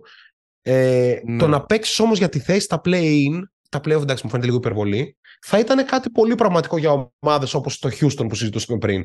Ότι θα τα δώσουν όλα, ας πούμε, στο κύπελο. Τώρα δεν ξέρω ακριβώς. Η, η ερώτηση είναι εξής. Το δίλημα είναι το εξής. Το NBA Cup θα αγαπηθεί όπως το play-in; Τα τελευταία χρόνια ή θα είναι πιο αδιάφορο και από τους μικρούς τελικούς της Α1. Εγώ το... νομίζω ότι θα αγαπηθεί. Δηλαδή, επειδή θα είναι τουλάχιστον για τα πρώτα χρόνια, επειδή θα είναι ένα πραγματικό novelty, ας πούμε, να δούμε knockout παιχνίδια στο NBA. Κάτι θα υπάρχει. Ναι, απλά πόσο μεγάλο ενδιαφέρον έχει ας πούμε, για το LeBron James να πάρει το κύπελο; Όχι, για, για το κοινό μιλάμε τώρα. Για σένα, για, για μένα ναι. και για το, για το κοινό. Θα έχει ένα ενδιαφέρον. Ναι. Και κυρίως η καινοτομία, ρε παιδί μου, η ευρεσιτεχνία. Ότι βλέπουμε ένα τελικό 5 Δεκεμβρίου. Αυτό. Ναι, ναι, ναι. OK, okay, το αγοράζω. Ναι. Νομίζω ότι θα αλλάξει κιόλας τα επόμενα χρόνια. Δηλαδή κάπως θα. Θα, Αυτό κάπως... κάπως θα το κάνουν λίγο να έχει νόημα αγωνιστικά. Ναι, ναι, ναι, θα το τρανσφορμάρουν. Είναι νομίζω... καλή, αλλά το, να το, το καταλαβαίνει. Καταλήγει το μέτριο. Ναι. Το ναι, format ναι. λίγο ερωτηματικά, αλλά έχει ένα ενδιαφέρον γιατί ο κόσμος όντως κάπως στο ευρύ κοινό συζητιέται το ότι η regular season έχει χάσει το ενδιαφέρον της, πάμε και δεν βλέπουμε το star γιατί ξεκουράζεται, ενώ τώρα κάπως mm-hmm. μέσω αυτού πιέζει και η λίγα με τα, με τα έξτρα δάκια της CBA κάπως λίγο να, να είναι κάθε βράδυ εκεί ο stars Υπάρχουν πολλές ιδέες που μπορείς να, να βάλεις στο τραπέζι εκεί πέρα. Δηλαδή αυτό με τα play-in. Μπορεί ξέρω εγώ μια ομάδα να παίρνει lottery pick απευθείας. Mm-hmm. Κερδίζει το κύπελο, είσαι η Denver, ας πούμε, που θες ναι. το πρωτάθλημα, παίρνεις και το κύπελο, παίρνεις lottery pick. Δηλαδή... Που έκανε ομάδα και double δηλαδή φέτος. Ναι, ναι, ναι. ναι, ναι, ναι. Πρώτος θα νοσταλγήσει ο Σάσα το λιμάνι ή ο Βάσα την πόλη; Ε, ο Σάσα το λιμάνι. Ε, ναι. ναι. Ο, ο Βάσα έχει, ο, έχει ρόλο. Ο Βάσα είναι... θα έχει την μπάλα στα χέρια και ξέρει τι να κάνει Ακριβώς. με αυτήν de facto. Ναι. Ο Σάσα πρέπει να βρει το ρόλο του. Δεν είναι δεδομένο ότι τον έχει, άρα θα πρέπει λίγο υπομονή. Πιστεύω ότι μπορούν και οι δύο να σταθούν. Ναι, αλλά ο Σάσα είναι δεδομένο ότι θέλει περισσότερο χρόνο. Γιατί η ναι. άμυνά του δεν ξέρω αν είδατε καθόλου μάτς του. Mm. Η άμυνά του είναι τουλάχιστον ύποπτη. Mm. Δηλαδή κάπως. Ε, και τρέχοντας στο γήπεδο, οι ανάσες του, ξέρεις, ήταν λίγο. Είναι άλλο πράγμα το NBA. Ε, και σίγουρα δεν θα τον βοηθήσει το, το 3. Ναι, το ναι. 3 δεν θα τον βοηθήσει καθόλου. Δεν θα, δεν, δεν θα γίνει. It's not gonna happen. Ναι, ναι, ναι πολύ γρήγορα. Wild thoughts. Κάνουμε ένα ranking πολύ γρήγορα. Σας δίνουμε πέντε ενδεχόμενα. Να κάνουμε το ranking με το τι είναι εντελώς απίθανο, τι είναι λιγότερο απίθανο. Ο Μπεν Σίμονς θα κάνει φανταστική χρονιά με τους Nets και θα τερματίσουν εξάδα. Ο Τζα θα γυρίσει τρελαμένος και θα οδηγήσει τους Grizzlies στους τελικούς της Δύσης. Ο Άντωνι Ντέιβις θα είναι ο MVP και οι Lakers πρώτοι στη Δύση. Το Toronto θα τερματίσει την τελευταία θέση της Ανατολής. Ο James Harden φέτος θα πάρει πρωτάθλημα. Από όλα αυτά, τι σας φαίνεται το πιο πιθανό και τι το λιγότερο. Εγώ νομίζω ότι πάω έτσι πώ το ανέφερες. Πιο πιθανό το 1, πιο απίθανο το 5. Ο Μπεν Σίμονς πιο πιθανό, πιο απίθανο να κάνει φανταστική χρονιά, πιο απίθανο ο Χάρντε να πάρει πρωτάθλημα. Ε, το πιο πιθανό νομίζω είναι το Τωρόντο στην τελευταία θέση της Ανατολής. Αυτό θα ναι, βάλω. Okay, αυτό, αυτό... Το πιο απίθανο. Δεύτερο πιο απίθανο θα βάλω το MVP του Ντέιβι. Τρίτο πιο καλά, πιθανό. Καλά, καλά, καλά, καλά, τραγούδα.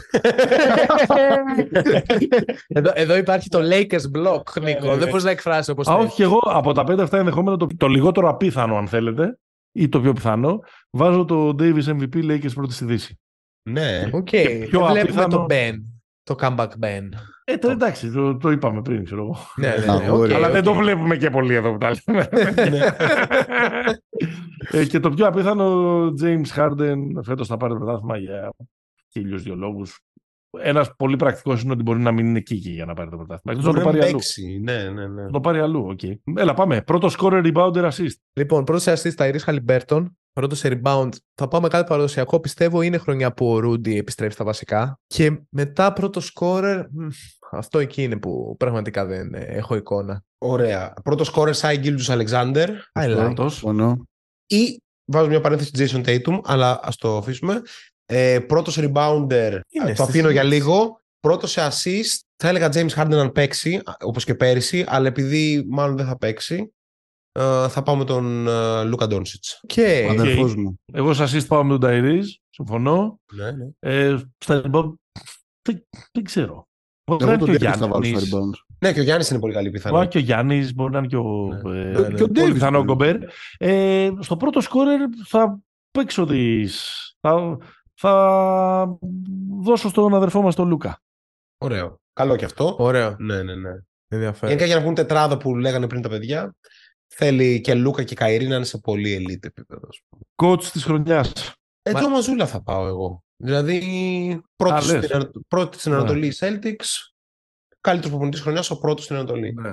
Επειδή αυτά λίγο τα βραβεία μένα πάντα μου βγάζουν νόημα για 10 ονόματα, θα πω μια συνήκη επιλογή που μου έρχεται έτσι εύκολα στο μυαλό. Ζακ Βον. Υπάρχει κάτι το οποίο αν γίνει ε, πράξη στο Brooklyn και το δούμε, mm. όπως είπε ο Νίκος πριν, τύπου πεντάδα, θα παίζει χειρά το όνομα κάπως μέχρι τέλους και ξέρεις, είναι λίγες περιπτώσεις, αλλά υπάρχουν κάποιοι προπονητές που το πήραν ναι. από τόσο χαμηλή εισαγωγικά θέση στην περιφερειά τους. Καραμάνης. Εγώ πιστεύω ότι οι Suns θα είναι πρώτη στη regular στην, ε, στη Δύση, οπότε μπορεί να το πάρει ο μεγάλος Frank Vogel.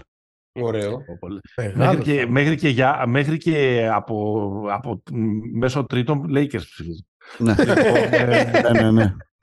Ε, ε, ε, εγώ λέω ότι αν είναι πρώτος στη Δύση το Denver και λίγο αναδρομικά, ναι. θα το πάρει ο Malone. Μπορεί. Χρωστούμενο. Και δίνω ένα πόντο στο, στο Jenkins γιατί νομίζω κάπως το αξίζει τα τελευταία χρόνια. Ναι, Οπότε μια κοσμική δικαιοσύνη μπορεί, να, yeah, ναι. μπορεί να, να επέλθει. Ρούκι, ξέρω εγώ, Okay. Ε, εντάξει, Όχι. έχουμε απαντήσει πριν σε ένα okay. Ναι. δεκάλεπτο ανάλυσης. Okay. Καλός ο Τσέτ, αλλά. Βάσα ναι. Αμυντικός χρονιάς. Ε, θα πάμε το hot take εδώ με το τρελό hot take, με το υπερβολικά πολύ μεγάλο hot take και θα πω Βίκτορ Γουεμπαϊναμά. Εγώ θα πω ότι ο Γιάννης έχει πολλά να συμμαζέψει πλέον. Αν το δούμε να παίζει τον αριθμό των παιχνιδιών που περιμένω, γιατί όχι να παίζει το όνομά του ηχηρά ως το τέλος. Και πιστεύω ότι αν οι Bucks παρουσιάζουν κάτι καλό στην άμυνα θα είναι ο okay, κύριος λόγος. Ε, Evan Mobley.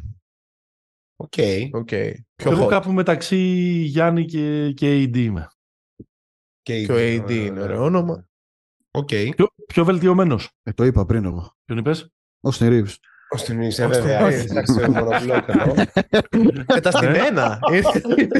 Ο Καραμάνης μεταστημένα εδώ. Είναι πολλά τα ονόματα για το Most Ε, και ο Μάξι είναι και ο Κουίκλι είναι. Ναι. Όχι ο Κουίκλι, ο Κουίκλι είναι για έκτος καλύτερα. Ναι, εγώ βάζω και το, το Μαρκέλ που τον ανέφερα και πριν. Θα βάλω όμως για το βραβείο, ε, θα βάλω τον Τζέιλεν Γκριν. Οκ. Γιατί μπορεί να γράψει αριθμάρες. Ωραίο. Το Maxey λέω εγώ. Καλά, πολύ σοβαρή πιθανότητα. MVP.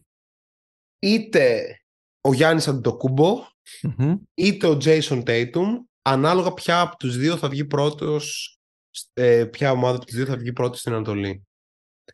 Αυτό πιστεύω ότι θα παίξει φέτος. Είναι, είναι πολύ δυνατό το αφήγημα της δυάδας της Ανατολής. Ναι. Και θα χτίσει ως το τέλος. Πέρσι είδαμε την τριάδα για ένα μεγάλο διάστημα. Και επίση ο Τέιτουμ να το πάρει και ένας Αμερικάνος. Αυτό. Εγώ, είμαι, εγώ είμαι με Τέιτουμ αγοράζοντας, ανεβαίνοντας στο βαγόνι αυτής της θεωρίας συνωμοσίας. Ναι. God bless America. ναι. Το δίνουμε στον, ε, στο Celtic. Ε, και εγώ, εγώ πάω με αυτό που είπε ο Νίκος. Ότι νιώθω ότι θα βγει από εκεί, γιατί η Δύση, ναι, μεν δυνατή πάνω σκάτω, αλλά θα είναι τόσο χτυπημένη και ups and downs και ομάδες που θα έχουν καλά stretch και μπορεί μετά να χάνουν για λίγο ένα παίκτη και να πέφτουν και όλο αυτό το τρένο τον προσπίσω, που λίγο θα χάσουμε το focus. Εκτός αν ξέρεις, υπάρχει μια ομάδα η οποία είναι dominant και υγιής από την αρχή στο τέλος, που γιατί να μην ναι. είναι το Denver, ας ναι. πούμε.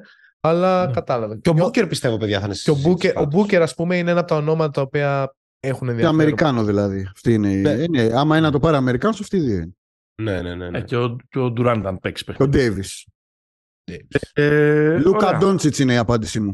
Τελικός και πρωταθλητής. Los Angeles Lakers, Milwaukee Bucks και κατάκτηση Lakers γιατί εδώ είμαι στην έδρα μου. Ευχαριστώ, Μίτσον. Να το. Όχι, ρε. Καταρχάς δεν τον γκαντεμιάζουμε ποτέ. Μην κάνεις rookie mistake, ρε. Καραμάνη. Ε, Denver Βοστόνη okay. και, θα το πάρει, και θα το πάρει η Βοστόνη.